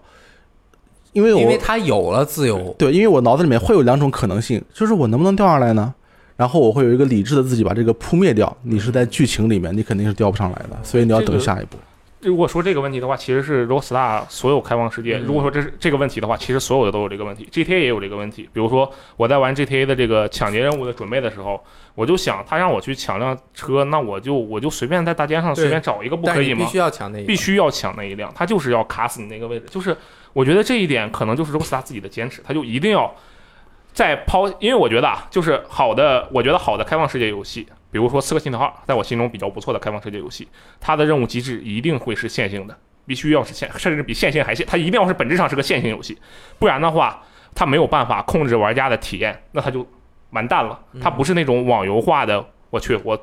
干这个事情的同时，我还可以用去同时再做点别的事情。但这个我觉得他不做，不这么做，当然他可以做到，比如说像 Dishonored 那样，他确实可以做到，但是他不做，我觉得是可以接受的，嗯因为他可能是技术力的问题，我猜的。。嗯，嗯嗯，我都觉得不不是说一定要像 Dishonored 那样，嗯或者像什么网络骑兵那样，这都不是，这这都太远了。嗯，你甚至可以就像神秘海域那样，他说做不到，因为嗯神秘海域在两段剧情里面会给你一段比较长的你能游玩的时间。嗯有时候你要思考，我是不是要从这边爬上去？有时候是不是这个路不通嗯？我是不是迷路了？然后这个敌人，我甚至还可以选择，特别是在四代里面，可以选择很多潜行的路线，它会给你一段很长的时间。实际上虽然是线行路径，但是你是可以自由游玩的。嗯，但是大镖客二选择的方式是。大概每到一两分钟，你都会接接到一个明确指令，然后你去那样做。哦，对，他对其实它这个是节奏比它还要碎。两个节点，比如说深海的话，其实两个节点之间的距离是比较长的，大镖客的节节点是比较窄的，是是这个意思吗？就是距离是比较近的，对，而且他们大镖客不仅两个节点之间距离比较近，而且它它切线路也很短，切很的少。切得更碎，而且抵达方式只有一种，对就是一定一动。然后嗯你站起来，好，迈左脚，迈右脚，把帽子挂上去，抬头看这里有一个人。每一个地点，每一个行为旁边都会有一个 NPC 指指引你啊对下、下一个做法，嗯就是你。从一个建建筑从一楼到四楼这个过程，你怎么去，你都是不能自由、自由掌握的，嗯就说明是太控制太细。守门员来了，你们觉什么得玩意儿他能做出来吗？就是以他现在世界的复杂程度，他要在讲述这样一个故事或者展现一个这样人物关系和事件发展情况、事件发展顺序的这个情下面，他是否还能够一以贯之的贯彻他世界的规则？我呃觉我觉得很难，但是我觉得可以尽量不明显的取消。嗯，就是不要把取消变得那么明显，不要让我一进入一个东西，我就感觉进片场了，这个人已经换了一个人。所以可能他在尝试把百分之，就是大部分的时间他在尝试把规则合理化了，只不过有的时候他可能这个不是他重点的项目，或者是不是他重点的任务，他把这些无视化了，或者就是有的时候他就有意的无视，算了，我不要了。第二点就是我想说的是，他可能通过这样才能够让剧本对和它的表达有表现更力，有更好的他可控的表现力，确实是，他并不，其实啊，我觉得他的出发点不是我要控制你玩家让你不爽，而是我要控制所有事件发生的时间几率。嗯，对他的这个分镜，我就要在这儿发生一个什么什么样的东西。如果按照原来世界的那种随机规则来，就是不可能。就是如果按照我的方，就是我刚才说的那种方式，嗯比如说像别的线性游戏那样，呃，把这个起点任务起点和终点中间的大部分内容都交给玩家自由控制的话，嗯那么它就会像别的游戏那样，起点一段动画，终点一段对话，嗯，然后可能中间你再加一段对话，顶多了三四段对话，嗯然后说这个故事。但是它现在这种强控制的方式，就可以让你感觉整个玩这个任务的过程就是在说一个故事，哎这个故事从来都没有中断过，这就是它啊的好处，它肯定是有好处的。嗯，他感觉就是我最终总结一下啊，我们前面玩法的这个部分，嗯啊，就是首先它的故事的地方确实是像赞恩说的，一令一动比线性还线性。嗯，然后呢，它的表现力，你说它的表现力强不强？它看起来还不错，配音也不错，角色动作也非常好。但是有的时候又因为它的一个开放世界，或者是它完全可以操控角色，有一些过场的情况下，导致而且它剧情特别长，导致它不如有一些十来个小时的真特别经典的那些游戏的过场那么的精彩。它当然有精彩的桥段，但是它的平均的一下是一个优秀的，但不是卓越的。嗯，哎，也不能这么说，就是它没有它它它它是有特别优秀的地方，但是有的地方它并不能表现出那么呃刺激的桥段。对，这个是没有办法的，对对吧？可能就是他最终做这么长的一个结果嗯。而呃，实际我们每一个人在除了故事的里面扮演亚瑟之外，到了开放世界里面去玩的时候，我们可以在他给的规则下面做他规则规定我们能做的一些事情。对，比如说我们去打猎，我们去跟抢劫，我们去做一些。嗯，有有意思和警警察对抗的事情，但是很多时候这个仍旧存在游戏游玩的时候你身份认知的这个矛盾，嗯，就是我本身是一个亚瑟，我现在处在一个什么样的状况下嗯，我本来不应该做这件事情嗯。你王子复仇记的时候怎么能去钓鱼？但是他交给了你的这个自由，他就没有办法控制你 了。嗯嗯那如果真的交给你这个主线任务的时候，让你能自由，你跑去钓鱼了，那肯定就是任务失败了，嗯对我吧？发现我很大程度上对于《荒野大镖客二》显得那么严苛，其实我很喜欢这个游戏，但是嗯嗯显得那么严苛的一个原因就是他做的我不想，呃，对 FF 十五不公平，啊因，为我说他已经说的太 多了，对然后你不能啊大镖客二这样你就不骂，对然后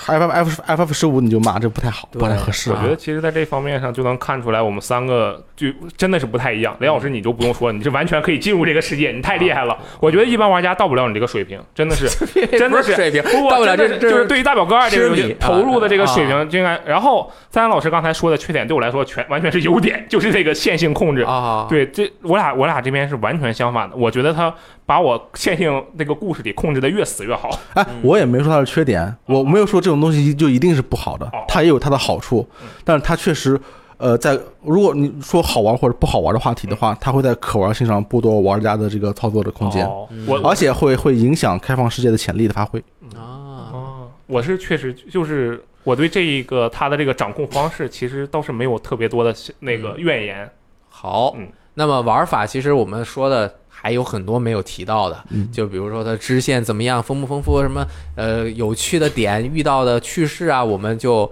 啊在这个没有时间展开了啊。没想到我们玩法的地方就已经用了一个半小时的时间真没想到，啊，下面就开始我们剧情的部分的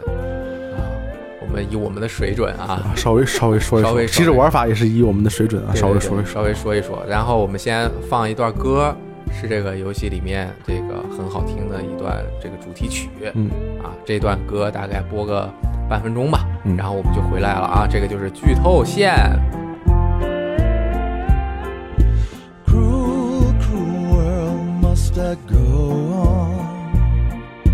Cruel, cruel world, I'm moving on. I've been living too fast, I've been living too wrong. Cruel, cruel world, I'm gone. This big old world, you got me running round heard a voice, it told me settle down. With the moonlight as my guide, and this feeling deep inside. 哎，听着这些歌呢，其实对于整个游戏的故事就是历历在目。这一段流程就像我们节目刚开始说的，就是纯纯打主线也得四十多个小时，如果打得很熟的话，那再快就是速通就不说了啊，说明它这个主线的量啊，很很很很很足。嗯， GTA 也有这个习惯，就是它主线内容很很足，说明它有足够多的经费可以啊，还有剧本写得很长。那这个游戏不能把它比作一个电影，就是它的这个长度已经远远超过一个电影的承载量，而它在剧本创作的时候的聚焦点也不是一个电影能够聚焦的。嗯，对，它也就有点像一个三部曲。那么这个《荒野大镖客》一和二就相当于两个三部曲，六部曲啊，然后或者是一个电视剧，那它里面的整个故事的节奏和结构很漫长，就是漫长到一个什么程度呢？和玩一的时候也有这个感觉，感觉着我去，这马上就通关了，结果一玩，我靠，出来一个新大陆，啊对，当时我也这种感觉。啊，所以下面我们就会对一和二进行无情的剧透了啊。嗯这个《荒野大镖客一》就是打到这个，当然我们的任务远远没有完成，因为我们要打三个人嘛。对，那打完第二个人，第二个人呃，第打第打一第一个个人人了，打完第一个人就找了三个帮手，对吧？那几个帮不知道几个了，反正就爱尔七兰六个帮手，六个帮手，对吧？卖假药的什么的，每个人都是一大串故事。嗯然后完了之后，终于把那宝儿给端了，那高潮小高潮，弄了一车，咣咣咣打完之后。呃，要坐船啊，说去墨西哥了。我去一看，那么大一片地图，那当时其实网络没有那么发达，大家也没有那么多直接对游戏内容的讨论，甚至我感觉当年《大镖客：救赎》出了也没有引起特别，当然 R 星当时已经很出名了，但是觉得这个怎么回事呢？对吧？我就震撼了。那《荒野大镖客：救赎二》也有一点点这样的感觉啊，尤其是因为我们无情剧透了之后啊，就是先说它通关了之后，没有任何一个游戏嗯，通关之后还有这么多的剧情，那是不是说明你没有通关啊？我觉得这个说的好，有道理，就是，但是我对啊，这就是这个感觉啊，所以啊，那其实我描述不准确， 就是我感觉我通关了，嗯，都都都已经对吧？主角都结束了。一般游戏到这儿肯定就通关了。对，一般主角都牺牲了，嗯 这游戏还不这这放这个曲子，然后来一个小小的过场动画演示演示，其他人都，对吧？做了什么？嗯这剧情就应该结束了。最后啊，我们我靠换主角了，嗯，马斯顿上来了。哟，我说这马斯顿上来就上来呗，一也有这个传统啊。嗯，马斯顿牺牲了，儿子他上来了儿子上来，儿子上来就随便玩一下嘛，玩一下就没有剧情，但是他后面又至少有小任务嘛，啊，一个小任务就对完了，而且还是个隐藏任务，对，不是一个你这个主线和主线的点儿不一样。那后面这至少得好五个小时有吧，啊，肯定有了，对吧？嗯这整个这么长时间的剧情，然后包括中间它很多这种转折，有一个巨大的转折就是阿 Sir 得病的这个事情，嗯，它让整个故事的剧情的走向陷入了一个不可控的阶段嗯。如果没有被剧透的话，嗯，很难想象是这样的一个走向。一般嗯会想，哇，那帮派火拼，内部怎么斗争，或者是个外部怎么怎么样，结果是主角生病导致的。后面一系列他做事情判断的一些机制，以及他想要做一些事情，整个这个他这样一个设置，嗯我觉得这不是一个。就是那种大胆，或者是怎么怎么这个毫无自我评价的就这样做了主，要是他生病的那个点你是想象不到的， 因为对，你觉得，哎，我的妈，我这有个旧伤，旧的枪伤复发了，我觉得啊，其实可以想象到，但是他得病怎么被传染的这个事情，我觉得就你很难注意到这个，如果你不被剧透的话，嗯嗯这个我们不评价它剧作的好坏，嗯，这个我觉得我们很难评价它剧作的好坏。嗯我想和大家分享一下我个人玩的时候对它整个剧情的这种情绪起伏的感受，嗯因为我觉得过了这么久了，这个剧情不管好不管坏吧，反正大家都已经玩过了，对它也有自己的评价嗯啊。我想说说，就是换，我想从《荒野大镖客一》开始，我认为《荒野大镖客：救赎二》它的很多设置啊，它是在呃，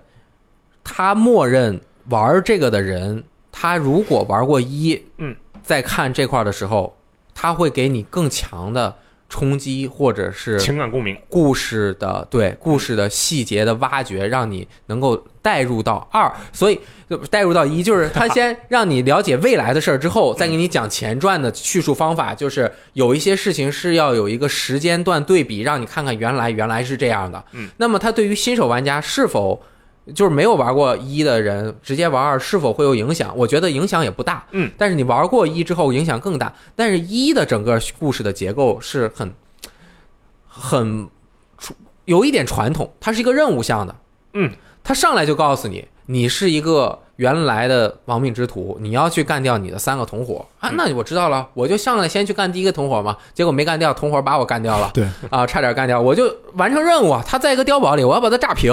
对吧？炸完之后他跑了，那跑了之后跑哪儿去了？出去找。嗯然后后面到了第二个地方，嗯哎，就那个人哈维尔对在对墨对西哥，嗯，那就就混入了墨西哥的一个自由，自由呃，那个其实就是相当于政府跟反抗军的一个反争抗夺军，的一个争夺，嗯陷入了一个政政治局势的一个情况。嗯啊，接着又来了，来了一个人类学家，这到了一个和讨论原住民对和那个新新美国人的一个一个问题。嗯这咣咣咣三块儿从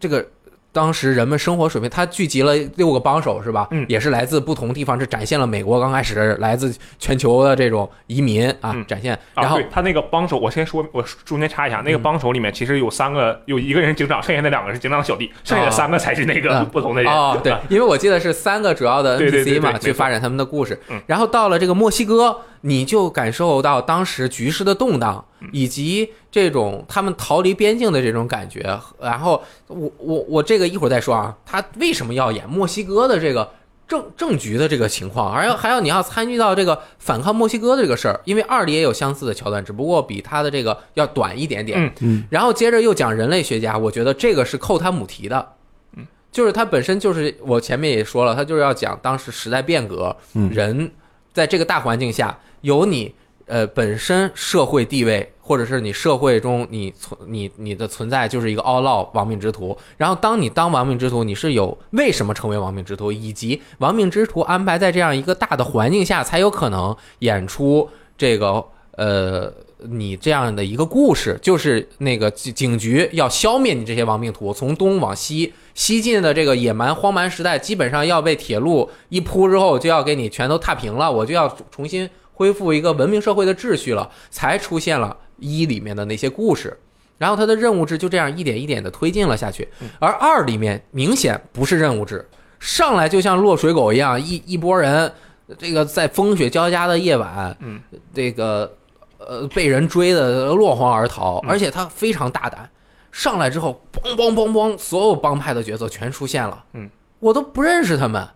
他们我第一遍玩的时候，那些人在说话，我不知道他们每个人是谁，甚至有的时候我知道这个人是头目，但是其他人为什么说这样的话？他就直接那个那人就以自己的身份，然对现在的情况发表了自己的看法。我再去玩开头的，我第二次再玩的时候，甚至第三次再体验它的那个开头的那个时候，你就有完全不一样的感触。嗯，就你玩完一遍，它就感觉有点像一个呃文学作品，嗯，它不是一个呃现那种特别直接只给或者是我直接的那种现代的电影手法去给你讲述一个故事。嗯，对我觉得他有点像一个群像剧。对对，嗯，它表现很多人他在这个状况下的一个呃怎么说呢，就是就其实反应。对然后一讲的就是外界对于一个人的影响，嗯而二制作组也一直在表达，他就是周围的人给他的一个影响，而周围的人给他的影响是相对来说较小的一个团体，不是整个社会，而是人给他的各种各样的压力。你会和你帮派中的各种人产生一点摩擦、勾心斗角，成为很致命的朋友。然后有一些女士在你生命中扮演的位置，以及你未来要怎么传承，或者是你的爱要表达到哪里，你。是不？你是一个光棍儿，你已经没有爱情了。你你的这些精神要怎么传递？你为什么要爱这些人？他讲的是更内内在的一个一个驱动的这样的一个力量。然后你看啊，它整个就像滚雪球一样，这个雪球就完全失控，而且它里面有一个很独特的发生了这样的一个最终能有这么多故事的原因是嗯，Dutch 也就是这个范德林帮派的老大说，我们他为什么不往更荒蛮的地方跑，嗯，而往更文明的地方跑，这也是他一个。他的角色的导致的，包括他整个整个故事的流程，他往后走的时候，就会发现被人推着一点一点往更加文明、更加现代的地方的这个据点去走。嗯，对。而且你发现没有，它据点刚开始是特别破的一个据点，嗯，后来到河边儿，后来反而到了一个还不错的一个大城堡一样的地方。嗯对环境不错，一个感庄觉园对，小别墅，嗯，感觉哎呦，我感觉像有一点像安稳下来的样子，大家在那边就是井井有条，都有自己的卧室了，每个人对对吧？后来马上急转直下，就进入了一个要审山问。间山洞啊，山就到了一个山洞，但是到山洞之前就是我得了肺结核了，啊啊，啊对对对，就是它是整个流程是和你角色的呃身体或者说你角色本身生命所处的一个位置，还有一个类似的一个曲线，哦后面又急转直下啊，甚至有一段时间你和你的帮派已经脱离了，你要重新回到帮派那块儿也有很很好的演出，然后中间的一段时间，他跑到了一个叫什么瓜的岛上面，嗯啊对，那个岛就叫什么？我还我还真忘了，对巴瓦拉还是什么？那个岛上面也是上演着和墨西哥类似的一个情况，嗯对它也有两个势力，然后你也要去帮助一个势力，你你们觉得为什么会有一个这样的情况呢？我个人想啊，我琢磨了很久，就是他是要给你把一个疯狂的、完全不受控制的剧情走向引入一个更疯狂的、完全不受控制的一个像支线的一个一个一个事事件当中，嗯就这个漩涡出现了一个偏差，但是每个人又在这个偏差中要展现他的角色魅力和塑嗯造完成，但是其实他又同时还扣了一下自己的题，题是什么？就是我们挣够钱就要去那个嘎嘎 hiti 什么玩意儿。大犀利， 啊，大大溪溪地地嗯就是去那儿，我们就我们就自由了。这不是他们到了一个小岛上面，有自由吗？远离了那个文明嗯也没有。对对对，对他一环一环扣，给你你你觉得你 all out 野蛮对吧？我给你放到一个战争里面，你看看这儿苦不苦嗯，对吧？还中毒了。是，好像是中毒了，有一段那个迷幻一样的，嗯嗯那那我有点记不清楚了啊。然后最后又又又回去了，然后急转直下，然后他开始，哎呦，我要做好事儿了，嗯，对吧？当然做不做好事是玩家的选择，整个的这个剧情是被周围的人和整个事件推动着走，嗯，走到最后你会发现，呃，完成了这个角色的一个可以说是宿命，或者是说他角色塑造完成了。他是一个善良的人吗？嗯我不觉得他能够做出之前亡命之徒去呃眼都不眨去杀人。当然，他们有自己的自洽的理论。嗯，他他可能在心里面是一个有暴力有暴力倾向，对一些东西是能是在道德方面已经自己把那些道德抛弃了的一个人。嗯，但是他又能够回来去反思自己的这些事情，并且认为就把这个自己的传承给了马斯顿，想让马斯顿去过一个他认为更嘖自然或者是恢复到平静的生活。嗯，这种，它是一个无奈的奉献。嗯，那这种无奈的奉献是制作作者想要表达的，就是这些人他们并不能变好，还是说他想要表达每个人都有人性的善的一面？我觉得是混合的一个情况。而在其中，我们刚刚节目开始前也又又看了一下那个修女的那个部分，嗯，就是修女是她在送一个人的时候，修女过来和她说了几句话。修女说的一句话还蛮触动我的，嗯就是说她原本不太相信这个世界上每个人的心目中都有善的存在的，直到都我看到了你，修女说，嗯直到我看到了 Arthur，就是连 Arthur 这样，就是我的理解啊，他没有说透，就是我嗯的理解是 Arthur 这样的一个呃亡命之徒，他是能够做这样善事嗯，或者是说用他自己的力量去努力的救赎，可能就是这个游戏要表达的这个母题。但是同时，那这个救赎是否能够达到救赎？你观看《荒野大镖客：救赎二》和一的整个故事，它是一个完全的死循环。嗯，救赎没有得到什么真正的救赎，该要复仇还是要复仇，最终完成了多次的复仇。那复仇引来的也并没有特别的平静，只是解了一点点心球的快感。嗯，对吧解了一些心头之恨，你发现每一个人追求的还是那种想要回到那种田园生活。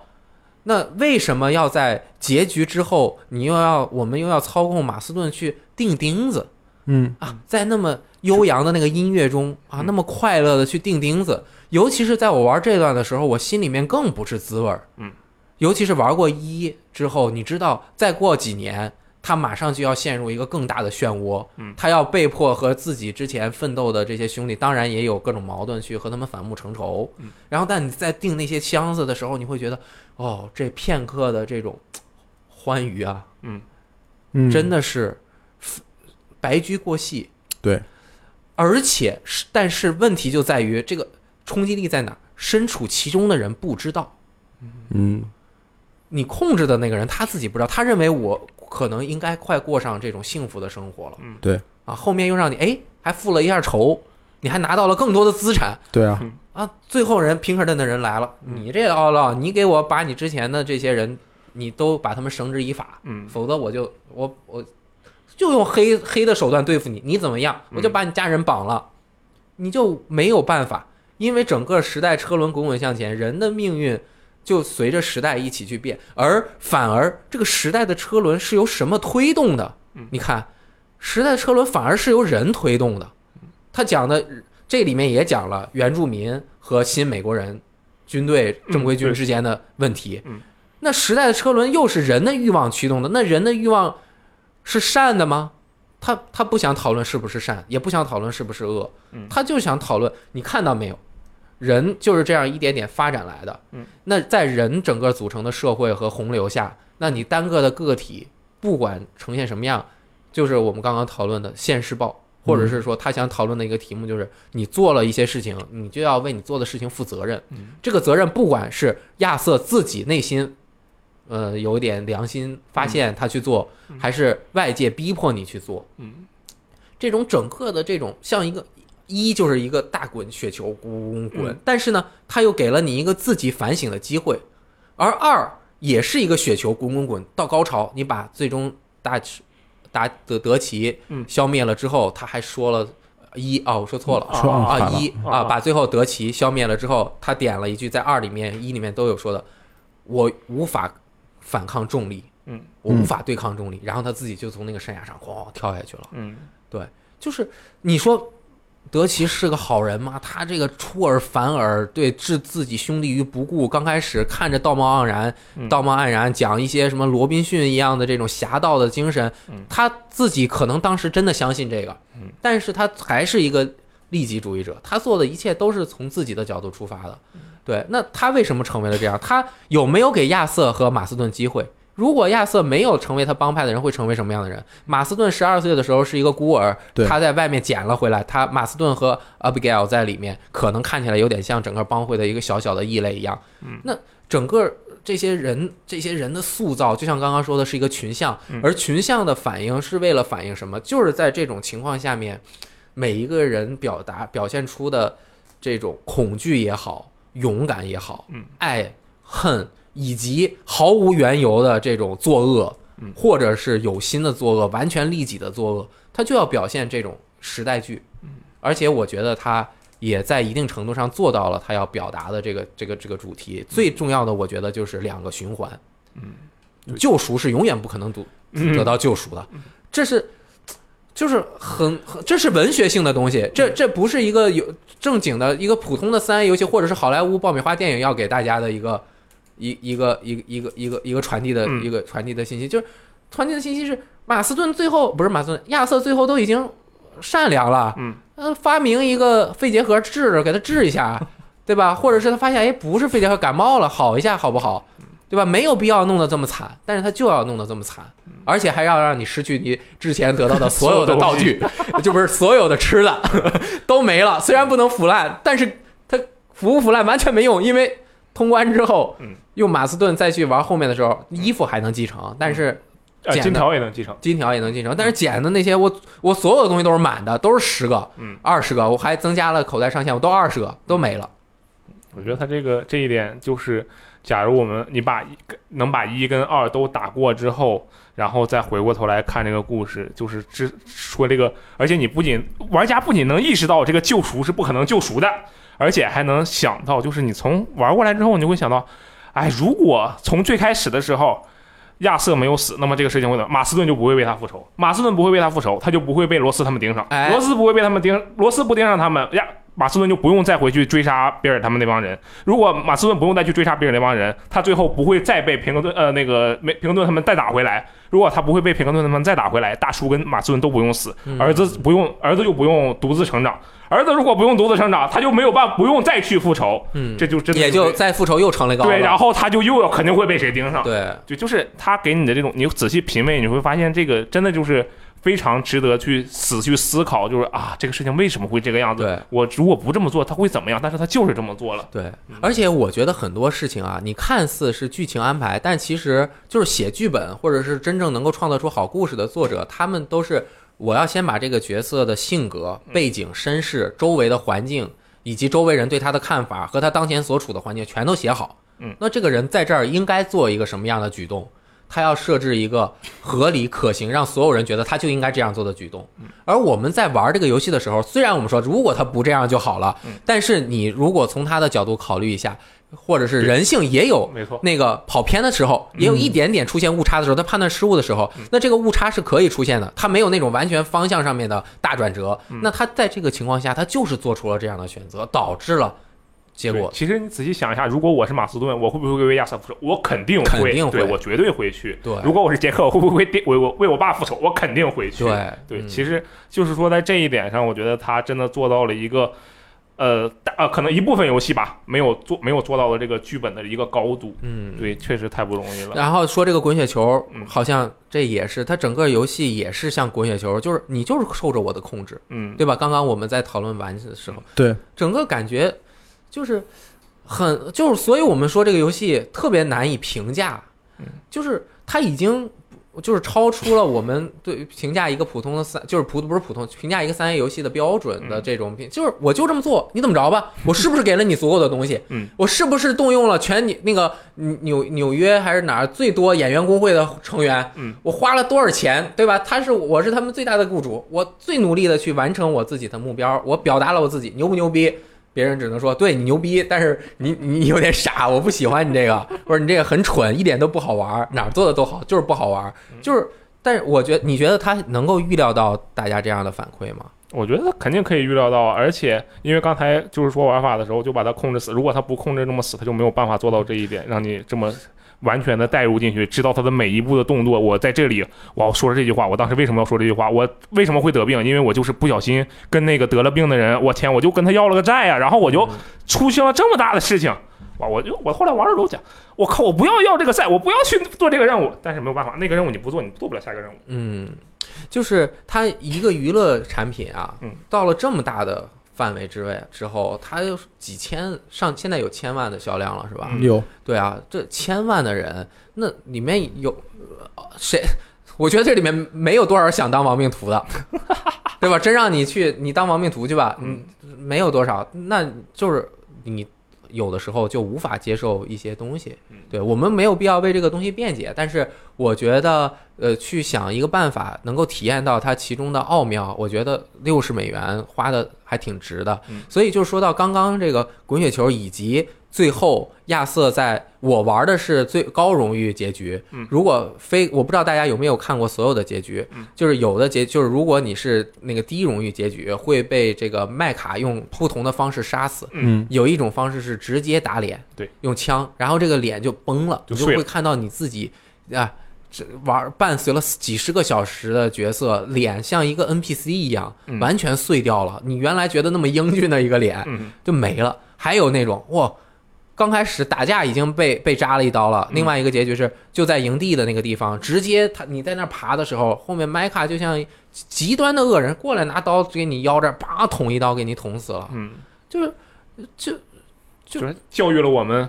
做亡命徒是肯定没有好报的。 对，就是呃我我想说嗯的，我又又跑偏了。啊我想说的就是，他最后死死死的时候嗯，我玩的是那高级好那个荣耀的结局嗯，就是他麦卡没有把他杀死啊，大致说你们俩都滚蛋， 我自己走了。反正就是说我就是也没怎么说话就走了嘛嗯。然后他是一转身看到了夕阳，然后出现了一只鹿，应该是那个不是夕阳，是日出。日出啊嗯，从晚上到对看到了朝阳，然后是一看到了一只鹿嗯，然后这个鹿有很多的象征意义，嗯，鹿其实是很和平的，嗯，它是擅长于躲避，就是它不是，就是它是它不是一个攻击欲望很强的动物。对，在就在人们的心目中，它是一个自然的自然的生物。鹿经常会出现在各种各样，它是和自然能够很好和睦相处的一个。很多神都是鹿的这个形象。嗯对，它是希望能够做一只鹿啊，然后它把这个精神传递给了这个马斯顿。嗯，那么你再回过来想，就是我刚刚说的，我在前面没有剧透，就是你最后这个角色会死啊。嗯然后，那你前面度过的那些东西，它其实是不是就想让你更多的和这个角色在一起多花一点时间，培养你这个感情？嗯这个结论是我我觉得为什么精灵宝可梦的战斗不能增加加快节奏，不能跳过去，就是你爸，嗯，不能跳过那个扔宝可梦球的这个过程嗯，打的时候就要慢慢悠悠的让你打。就是如果你太快速的把这一个宠物练到了满级，你对它不会产生那么多的感情嗯啊。好在它它它，我觉得它这个是是就当然是我可能包容性比较强，但我觉得它是做到了这个。如果前面五个小时这个主角一一共这个游戏十个小时，五个小时就死了，当然会震撼，嗯，但是没有这么痛心啊。对啊，而且主角死之前马还死了，我觉得更痛心了，啊，对马死了是最让我痛心真的事。特别爆炸。啊、啊，还有一个游戏蚂蚁死了就不说了， 也是我特别喜欢的一个游戏亚瑟死亡可能是游戏里面悲伤程度我的是前五名的时刻，啊。嗯第一名是马死，第二名是荷西亚死，中间可能还有几个。嗯，对所以其实亚瑟死是做好心理准备的。嗯，我认为这是一个不是炸裂性的逆转。嗯，如果真的是就是炸裂性的逆转，我觉得一的一代的结局嗯也不是炸裂性的逆转，它是可以预见的一个非常合理的结局，而且完成了它最终呃课题的探讨。嗯，二也相对来说，二它肯定不是炸裂嘛从一半儿开始，嗯慢慢的这个滚雪球，它是反而往下滚，嗯，这种一路向下，就你这游戏你能玩出什么快乐来吗？玩到后半段儿，就是你控制着一个病人，呃就如果你有一点投入感，有一点同理心的话，你玩着他的时候会觉得很开心吗？所以我觉得这是不是也是很多人觉得说这游戏不好玩的一个原因呢？就是他不开心，有可能，嗯可能是这呃，有些人确实是喜欢更开心的东西。对他确实不开心。你要说他好玩吗？他怎么好玩了？我们控制一个病人，我最终要肺结核死了。啊不过我确实当时玩的时候，我确实期盼，我说，哎，最后好像有什么，是不是有什么方法？因为那个印第安人当时说，哎，你看我这个药能缓解你一下。我当时真以为，哎，是不是能跟他们打好关系，然后就我就好了，我就火。其实并没有，对就是，哎，还是那句话，就你宿命就在这里，对你只能那个样啊子。而且他这个剧本很残忍，嗯他就是让你去体验那种拉长了的痛苦。嗯就有一幕是回家赴死一样的那个那个情节，当然他最后没有牺牲，你们记得吧？就是骑着一个马从一个地方开始不停的播歌对嗯，还有台 词，啊，你你这儿太就像赞恩刚开始说的，很多东西他都表的太明了。嗯啊、就是它不是一个，就是我们就是有的时候评论电影啊，他们会说这个高高高高级导演，嗯，是这个符号象征意义的东西，你不能用的那么多。就是你一个事儿啊，你不能反反复复的你你拿出来提，你你反反复复的拿出来提，就会让很多观众哎，我也看明白你这个，你这个很很好，这是那个波米说的， 他他说的是寄生虫，嗯，啊，他就说的什么下水道啊，什么你这个表象的这个这个符号用的太多了，对吧？但是这个游戏它有的时候也有一点这样的情况，对，它都不是隐喻的问题了。它你不是比隐如喻说像你说的寄生虫，像下水道是一个一一种，然后比如说像马林切克塞斯拍《飞行家》里面，他嗯说云的形状就像巨大的乳房，这都是这都是隐喻，嗯但是这是很这这都是很明显的隐喻。呃，《幻想大镖客二：救赎》的情况是，除了隐喻之外，他会很明确的找一个人出来跟你说这个哎东西的中心、中心思想是什么。嗯你在路上碰到一个流浪汉，他感觉他已经疯了，告诉你你以前做了什么东西，做了什么事儿都会有后果的，嗯你逃不掉的，他都会用这种方式跟你跟你说出来。嗯包括你说的那一段儿，就是从呃有赴死感觉的嗯那一段儿啊，他不是是耳边响起了很多台词吗？嗯那种台词都是，呃，首先是你之前完成的任务里面，根据你做事的方式你听到过的台词。嗯另外一点就是，它都是关于这个人物直接的性格的，嗯呃，就是你是一个好人，嗯，或者我觉得你是一个好人，然后还有一些其他类似的东西，还有亚瑟的经常，呃，跟别人讨论的时候会对自己做出评价，比如说亚瑟和那个印第安大佬呃在一起爬雪山的时候，他跟他那个大佬说，呃，我以前有一个儿子，呃，他有一个妈，嗯然后我说我虽然做不了太多的承诺，但是我说我会照顾他们，所以我每隔几天或者几周过去看他们一下，给他们点钱什么的。然后有一天我去的时候，就发现他们俩都死了，是被抢劫了，被一帮恶徒抢劫了以后，抢劫了大概十美元，所以他们都死了。然后亚亚瑟自己就会总结一句：“我想你不能指望你做了很多坏事以后还能享受到很多好的结果。”就是他，我我不知道，这是我个人的偏好，就是我我觉得，呃，一个叙事作品，当然它的首要首要任务是是塑造人物，但是这个这个游戏对我来说，就是他把很多台词写的太明白，而且重复太多次以后，反而会让我感觉，呃，我不知道怎么形容这种感觉，就是，嗯，我觉得你已经故事已经写的很好了，你不需要这样做。就是我可以自己在走出电影院，或者是放下手柄了以后，我可以说出这句话来，或者是我不用你一遍一遍的告诉我，就是感让我感觉你生生怕我就是他你可是能间隔的有，怕你忘了。是不是没 get 没 get 到？是不是？嗯但是我后来一想，它有它的原因，就是嗯因为它的叙事叙事规模和一般的呃长篇小说和电影都不一样，它叙事中间可能会有很长的间隔，就你可能去干了很多事情，你可能打了二十小时的猎，嗯然后才能碰到下一个剧情。同时它的剧情长度非常长，嗯所以我觉得他在面对这种叙事规模的时候，没有采用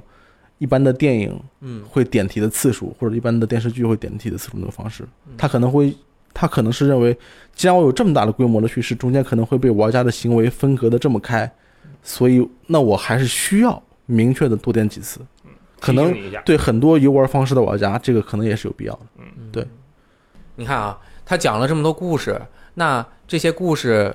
呃，就是情节在里面，以每一个支线任务就是一一小段故事，每所整个长的主线是一大个故事。这个大个故事中又出现了很多很多让人印象深刻的情节。我随便说一个，我印象最深刻的情节嗯就是去救、去救 Jack，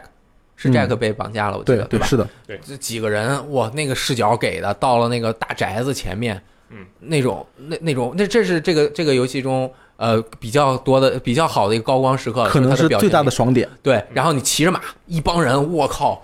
像一个势不可挡的。那军队不是军队，这个这个是全全部的武林高手会要使出自己看家本领复来仇者联盟对，跟人家大干一炮，就那骑马那过程，穿过那个特别整齐的那个林子，在那个大宅子前面有一个很直的那个道儿，我去，爽的我就是不行。几个人下了马就进去的时候，我去，那那个这个塑这种情节塑造了整个帮派所有角色的那个形象。你你想想，走的时候，你你想我身后跟着马斯顿，前面有那个查尔斯哦几个哥们儿一起，这种感觉、嗯是他情节描绘的很高的一个点。其实像这样的地方还有很多，有大场面，对，也有细节。嗯那些有的细节是用过场或者是情节表现出来的，嗯有的细节它可能发生的时间主角不在，它是用一些环境中的一些摆件儿，嗯还有一些字条儿啊，甚至是报纸。嗯，嗯，报纸的这个讲述有的时候也很有意思。嗯对，嗯，还有一些他就给你留白，不给你讲，有一些嗯支线，就那找了几年的那哥们儿到底是谁？ 对，到底是谁呀、跟加文跟等待戈多一样，等的是谁呀、 啊，有的东西他不不给你说的那么明白，也很有意思。大嗯家就就对这个有哪些特别印象深刻的一些点？我印象最深的那点就是，呃，一帮三 K 党在野外开会，然后点火把自己都烧死了，我笑尿了当时啊，那个能遇到好几次，啊， 是吗？我就遇到过一次啊，就是有不同遇到好的，几次就是情节不一样啊，就是有一个好像是就俩人，嗯，好像是，然后戴着头套了。后面你看的那个，哦还有一个是我看有很多人围了一圈儿，那个围一圈应该是草莓镇，是草莓镇旁边的那个吗？树林里，可能是对，啊就是，草莓镇旁边那个。然后结果那个着火的十字架，对对对对对对对对对对，对，啊我还有一个就是有一家人在那个好像就草莓镇或者 Valentine 边上在那建房子，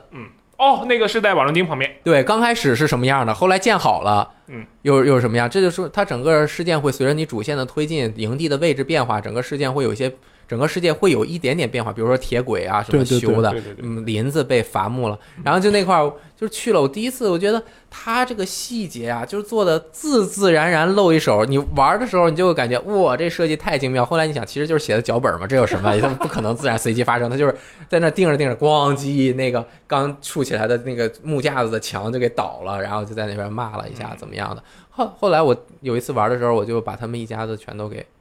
崩崩 啊为什么？为什么呀那看他会不会继续建？啊，我就看一下后面还会他这块会变成什么样。嗯啊，然后呢，然后变了吗？我没还没有验证啊加油！我估计可能他这个就停留在这个阶段，就会啊就会成这样。 OK 但是你像有一些细节，就像呃一些固定商店的这个 NPC 店长，你把他们那个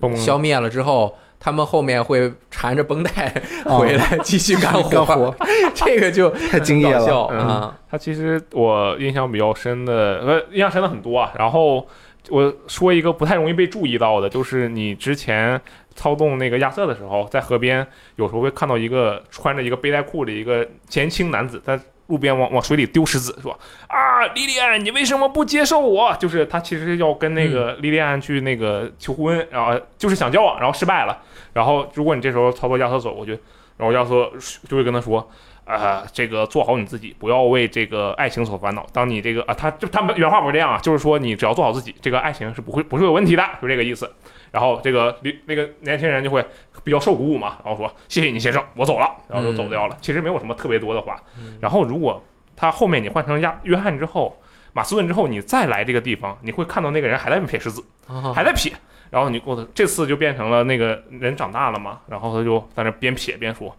莉莉儿，你这个恶毒的女人！其实他哦后面他成功了，他嗯跟那个女人就是真的结为夫妻了。但是其实那个女人是一个，你知道吧，婚姻就不是幸很福很糟糕的一个过得人，并不好对把他啊的钱给嗯骗走了。哎，你知道有一个地方也很打动我，就是我觉得这个彩蛋做到这个地步也很不容易，嗯就是在海边儿能够看到一个呃是搁浅了的小船，嗯，有一些散落的那个事物，还有一个有一封信啊，是给麦克法兰的，对，在范沃恩那边，我我记得忘很了清什楚么地方了，对是在我法国是那慢边慢瞎走看见的，嗯这个是初代，就是我个人最喜欢的角色，啊麦克法兰是这个初代的一个邦尼女性角色对 N P C，他是一个农场主，他的那个情感呀，特别的抑制。嗯你能够看出来，马斯顿和邦尼麦克法兰互相有那么一点，马斯顿喜欢邦尼麦克法兰有吗，那么一有那么吗一点点。哦但是以他的身份，他也没有特别，以他那个性格，嗯他也没有特别好的表现出来。但是邦尼是一定很喜啊，欢，没错，而且他一直没有找到那个，因为就是这个死的这个人，嗯好像就是他之前的魏公湖是吗？对，嗯，然后就他在那个一里面也跟他也跟马斯顿聊天的时候就说了，哎，嗯我之前的故事是怎么怎么样的，然后在二的这个前传里面就讲述了这么一点点故事，嗯嗯对，用一个这种你一发现哇，嗯，这个架构甚至套到套到 online 里去了，因为啊 online 是在那个时间线前面嘛。哎然，后那时候你还能看到那个，嗯因为你在二代本片中你是看不到他的，嗯但是如果你在 online 里看到的话，他就会说，啊、我们马上就要我马上就要跟我父亲去度假了，这也是为什么你在二代本片中看不到他。其实嗯它中间会串联很多，嗯，对，所以呃，整个故事塑造的这些角色，嗯，我们也可以聊一聊。嗯首先这几个主角啊，嗯就是这个主角是指帮派里的人是吧？啊，嗯就是因为这个游戏它有足够的时长，嗯不用把所有的笔墨完全只聚焦于一个角色，而有的时候你的这个呃亚瑟，他其实我觉得有点，就像我们刚开始说的，像其他的部门一样，做的有点过多了，嗯，就是他弄得太特别满啊，而其他的那些角色，像我个人觉得嘖挺喜欢的角色是 Molly，嗯就是那个大佬的女人，嗯她就是一个在整个事件中完全不受，就是自己没有任何控制力的，他没有什么主见，可以说是。对。但是她有自己的好恶嗯啊，她也是有，她有，她有欲望，嗯她想当一个优雅的人，嗯对。而且她是相对来说比较有品位的，嗯，以她的身份，她会觉得德奇是一个真正的这种。行侠仗义，或者是怎么怎么样，可能是对他有这样爱慕的心情。嗯，你看他们，我特别喜欢看他们那个屋子，那就是德奇给摆他的设那个小屋是吧？对，嗯就是弄一个那个呃留声机，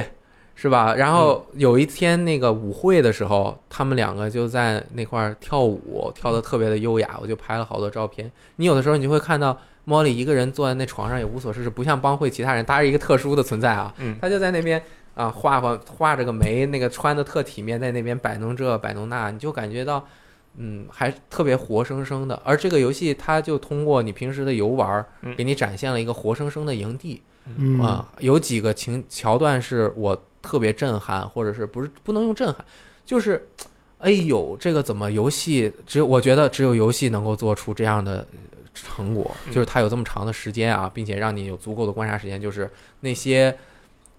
开 party 的夜晚。嗯啊，在一代的时候，你会知道我和 Bill Bill Williamson 以及哈维尔还有德奇嗯成为一个什么样的对对立的角色，嗯以及你也知道整个帮会要完蛋，对吧？嗯。但是之前这些人是多么的呃苦中快作乐苦中作乐是一部分啊，嗯但是我觉得他们以他们的性格能有这种很一点点的时间让他们醉酒酒醉唱歌。跳舞和他们营地里几个也不是特别漂亮的姑娘打情骂俏、嗯啊，吹牛，然后你有一个画面就是，我是亚瑟，你看到马斯顿和比尔坐在一个桌子，其他人都有点困，俩人就在很很昏暗的灯光下坐在那儿聊天儿。嗯，天啊，这未来就是一个在城堡上面，一个在城堡下面。然后上面的把下面打了一枪，对，马斯顿说啊，我请求你跟我走一趟。然后上面你啥时候学这文艺？还有 implore，还有什么恳求，用这么文艺词儿，咱们都是大老粗，你来点实在的行不行？ 啊，就是你玩过，再一回来一品，看哈维尔在坐那火边弹琴，哦哟，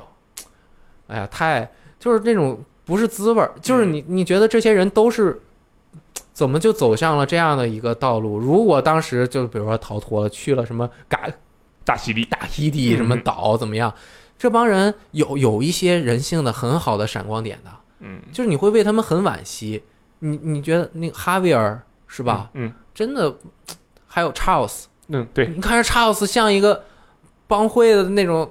无恶不作的人吗？啊，去那个打野牛的，嗯、对他对那个撕裂野牛的特别特别生气。对啊，原嗯住民人、呃、那种，哇，真的是。还有就这些角色这种塑造的完成度，我个人认为是很高的。嗯，嗯，而且他嗯，你其说其实他每个角色，我觉得基本跟一代一样啊，就是每个角色其实是当前社会当那个那个时代的社会的不同程度的就人民的一个缩影。嗯就是说，比如说查尔斯代表的就是，呃，相当于接受了这些这个东部人群的这个文化熏陶的原住民，然后像是这个，呃，达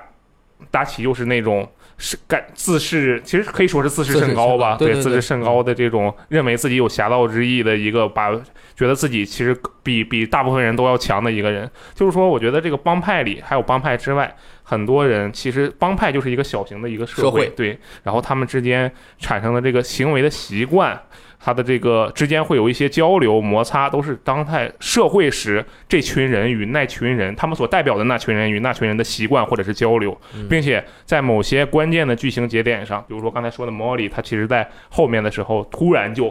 暴怒了，就因为对他就很多人觉得他是内鬼，但其实他不是。嗯对，他就暴怒了。我觉得这其实就是说明，就是说他代表的那个群体，他虽然我们平时是我们好，我们把这个主权让给男人，我们这个就做做好我们哎貌美如花就完事了，但是实际上他们也有自己的追求哎与尊严。而剧本的创作就要把这些东西用合理的事件，嗯，把他们推到高潮，让他们反映出一个强烈的、一个不正常的行对为。落差跟落他平时的行为的落差，对，这种这种就是特别的有看点，呃，嗯对，做到了很多。咱有哪些角色吗？我呃我最我觉得写写的最好的角色还是达奇，嗯，呃，当然他塑造了很多很成功的角色，比如说这个 Sadie，很多人很喜欢，嗯嗯，女侠，嗯，呃，包括这个兰尼小哥也是一个好人，嗯对吧？然后荷荷西亚作为对一个老头，很多荷西人亚非常喜欢这个角色，因为他始终保持的非常冷静的这个态度。对，但是如果我我就我觉得就技术含量来讲，呃，首先他有人物曲线的这个角色是不多的，人物嗯曲线，对，就对那个 Sadie 的变化是很突然的，嗯，就是很突兀的，你你是没有足够的证据察觉她是什么时候从一个被救出来的一个女性突然哇变成一真个是女对女侠对，对这个是这个是很难的，对，因尤为她其是在出现了 bug，对有第 bug，三看章不忽见然他出现，我说这谁呀？那那笔墨是是是有是呃不多的，但是他呃就是其他人符号化比较严重，对有两个人物是绝对是有曲线，而且这个曲线一定要花很大精力去写的，一个就是那个主角 Arthur，嗯还有就是 Dutch，嗯，尤其 Dutch 完成的完成度特别高，对，他在一开始出现的时候就带有非常多的呃那个呃人人人的性格的特质。我听过一个编剧跟我说，也不是跟我说，就电视节目上说，我看到了啊，就是等于跟我说了，那个人物要做三 D 的人物，就是不能有一个特点，嗯比如说他是一个好人，比如说他是一个正直善良的人，这个人物是没有建立起来的。你一定要加上不同层面的特质，他是一个好人，加上他是一个完美主义者，嗯，这个人物就不一样，他会立体变起来了，更更更立体的一个人。然后这还不够，至少要三条，嗯，就是他是一个好人，他是一个完美主义者，然后意外的爱出汗，嗯哎，这立刻就可以成为一个戏剧人物，这这个就成立了。达奇，达奇在一开始就具有很多这样的特征，他具有一个非常幼稚而且肤浅的政治 思想，就是我们要建立一个这个乌托邦，然后他拥有自己一套话术，就是嗯 I 呃 have a，我 plan 不是什么这个弥赛亚，嗯我只是一个追寻者。嗯他说这句话的时候，这句话其实，在我们现在看来，特别是在呃成年人看来，就是有一点搞笑，就是有点幼稚嗯，但他说的时候都特别认真嗯。这是他性格里面理想化的，还有道德道道德里面，就是混杂着幼稚和纯真嗯在里面。另外一方面，他对人其实又非常的呃，希望操纵别人，希望傀儡嗯化别人，就 manipulation 这个方面的性质是非常多，而且非常喜欢情感勒索。嗯你看看我对你有多好，这一路我们走来，你难道在这个时候你想啊背叛我吗？想跟我唱反调吗？特别擅长用这个，就是特别擅长在情感上勒索勒索别人。嗯，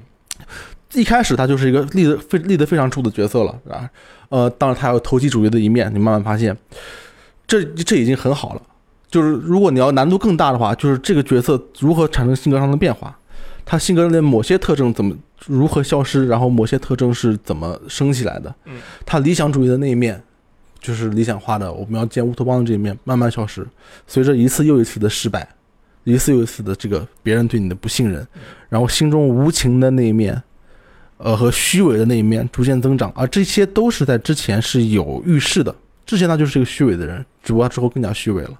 他选择的是，比如说，呃，杰克被抢劫的时候，他还是我，那我们一定要救，嗯，必须要救。嗯然后是这马特个呃，应该是阿亚瑟是第一第一次在那个印第安人那、那嗯个冲突那边，他亚瑟倒了以后，他没有他没有去救，哦就，然后对就对走对，了。自己跑过来的嘛，然后最后一次他是那个马斯顿那次，他还跑过来跟你说：“哎呀，这个这个已经不行了，我们已经努力了，但是他已经死了，所以我们能嗯不对能走吧？”最后发现没有死嗯，他说既没有救别人，但是还要维持自己之前建立的这个形形象象，以继续操纵别人的以感情，直到最后一步一步走向，呃。跟麦卡有点同性恋那种感觉，我都不知道为什么他们他们俩那么好嗯，然后最后把他给打死了。嗯，最后那个形象，呃，我觉得可能是他觉得麦卡这种人更可以被他利用。更可以被他利用是有可能的。嗯最后没有台词，一句话，我非常喜欢最后那段戏，就是他把麦卡打死以后嗯，他没有说话就走了嘛。这个时候，达西在我心中是一个什么状态呢？嗯我很了解他的很多性格，嗯就我也了解他是一路怎么走来的。这个人物在我心中已经完全成立了，但是我不知道他此刻在想什么，嗯所以我就不停的在思索他此刻在想什么。嗯我觉得这个时候就是赋予人物深度的时候。嗯他已经给你给你这么多信息，人物已经有这么多层面，但是你依然在试图去思考这个人物究竟心里想的是什么。嗯，所以我最钦佩的还是达西这个人物的写作。就是像一个混沌的漩涡，你不清楚他疯到了什么程度。对，嗯对，就是他最后留下了一大堆财宝，对，他对吧都没拿帮他就走了，那那是因为他不能拿， 他要拿他就被马斯 顿就弄打。死了是吧？但是他也有这个底气，我走，你不你不不敢打会我把我打死，嗯，就是疯子，而且他的这个疯啊，他的这个漩涡，他有气场。你对，然后一般人不敢碰的疯子，真的是，你看他演讲的时候的那种。呃，仪态整天在帮那个帮会，别人都在那儿没那个忙的或者累的，或者在那儿休息，他就在那儿演讲 啊， 在那儿有的时候在那儿练呀。我说这干嘛呢？练戏剧呢吗？在这边，对对对对对，就挺有，这确实这个角色很有意思。嗯他让我想到了那个谁，就是，呃，杰克·吉伦哈尔演过一个片子叫《夜行者》啊， （Nightcrawler），对，就是他演一个特别上进的坏人。 嗯，就是他老老是干一些特别无耻的事情，去造新闻或者去追踪一些新闻什么嗯的对对。对拍但是他就老说我们这个，你知道我是多多努力，就是他所有的话术都是来自于励志书本里面的，然后特别相信那些话。达奇就有这方面有有有有趣的地方，那再再加上非常自然的变化，我觉得非常有趣，也非常有说服力。对，嗯，然后再加上一代最后的时候，他瘦骨嶙峋，一个老头子，头发都花白了，嗯，然后嗯感觉还是完成度挺高的。对，嗯，好，那么角色也聊了这么多，然后整个游戏，呃，可能我们故事方面，如果大家喜欢的话，也可以继续的讨论。今天我们就讨论这么多了嗯，啊，那个。整个游戏就像我们最刚开始说的，PC 嗯版要出了。我觉得没玩过 PC 版的人可能不会听到这儿 啊，嗯，但是我是没玩 P 过主机版的啊，说错了，没玩。玩过主机版的人可能不会听到这儿，因为后面就剧透的太严重了嗯。但是有的人不怕剧透啊、我觉得 PC 版呃是值得一体验的。为什么？有人敢说不值得一啊体验吗？为什么？就是嗯嗯，如果像我这种玩过的，嗯我我个人还是觉得啊，一周目我都能够，我是完全接受的，嗯就是它的那些很慢的节奏。但是二周目还让我来一遍，有点受不了啦。它阻隔了我玩二周目的呃这个意意愿嗯。一代我玩了两两两三遍嗯，对，但是二它实在我它当然有那个主线任务你可以选嗯， 但是那个读盘呢、就是你要选一个任务，我要先选那个任务，进去之后先读两分钟，嗯啊，读进去之后开始打，打完了之后你还要先跳回到现在，你又要读啊，两对分钟。他读水回去还要，对，如果能有一个列表，这个很容易做。我就从一到八，我就挨个玩一遍，对吧？它中间只要读一次，而且 PC 版可能读版还会更快一点。对，肯定对的，，尤其是 PC 版有了这个，嗯，可以用更低的分辨率，幺零八零 P 不用开四 K 了。嗯啊，PS Pro 也是二幺六零乘幺零幺九二零，对嗯吧？你不用开四 K 了，你开幺零八零 P 啊，基本上大家现在中等水平的电脑可能能够跑到六十帧。嗯，玩一个六十帧的游戏，尤其是什么呢？你可以用鼠标操作了。嗯，呃，用鼠标操作很重要吗？用鼠标操作，你的这个完全手动瞄准，没准就能玩了。嗯哦，有道理。这个打猎模拟器就可能很有意思了。对，同时再加上各种各样的 mod，先不说画面啊什么这些加的东西，我们就只是说把它你认为不合理的一些地方，完全按照你的意愿去改变一下。嗯，营地里可以跑嗯啊，食物啊不是打猎的东西可以瞬间传送回去，对吧？各种各样的东西都满足大家的需求之后，那这个游戏很多人诟病的东西也就没有了。省掉了。嗯，对，再之后那可能就是你到底喜不喜欢这个故事，你喜不喜欢这样的叙事方式，嗯，那这个就是另说了。嗯而且我们今天没有聊，忘了哎，行啊，就聊这么多了，再再聊也没人听啦。等到 PC 版出了之后，Online 可能还会再进一步更新。嗯，我们这个大镖客 Online 啊，它也是延续整个游戏世界观和这个生命的最重要的一个组成部分。嗯，它里面。好玩的东西啊，我个人认为现在还是很难吸 引我啊，因为我去尝试了一下，我之前的主线是打到那个穿着什么铁帽子，啊，那不就是第一阶段主线已经打完了吗？现在有第二阶段是不是？对对对对我搜任务没人跟我玩了，啊， 我已经进不去了原来如 此。啊！我可能需要找一些朋友才能够继续玩主线。但是嗯 PC 版出了之后，我觉得可能能够解决这个问题吧。嗯，就刚出的时候，大家可以继续狂玩一阵。嗯嗯，行。那么这个节目不知道大家对《大镖客二》就荒野说大镖啊客救赎二，有没有什么回味之后是怎么样的？嗯啊，我就说一个之前啊，我是刚玩完之后还是挺激动的，把它排的位置还是在我心目中很高的位置。嗯，但是到现在呢，跟各位大家交换了这个意见，嗯以及我仔细细细在琢磨，嗯我觉得它比大镖客初代的整个剧作啊、表现力啊，还是差那一点嗯啊，就是在故事方面，但是环境世界这个塑造，那肯定是比救赎啊一、对技术进步嘛，完全进步了。所以，我觉得如果真的有机会用二的引擎再把一再重置一遍，啊再提，而且很多人没有玩过一，嗯，你玩完二再玩一遍一，玩完一再玩一遍二，好玩。真的，这个这两部作品加起来，这个游戏史上。很少有这么这么好的作品，对，很不太不是很多，大家能呃喜欢，而且这么超值啊！行，那么 呃夸够了啊，那节目也就到此结束了，嗯啊，我们下期再见，拜拜，拜拜。哎 The many miles we walk, the many things we learn, the building of a shrine, only just to burn. That's the way it is. That's the way it is.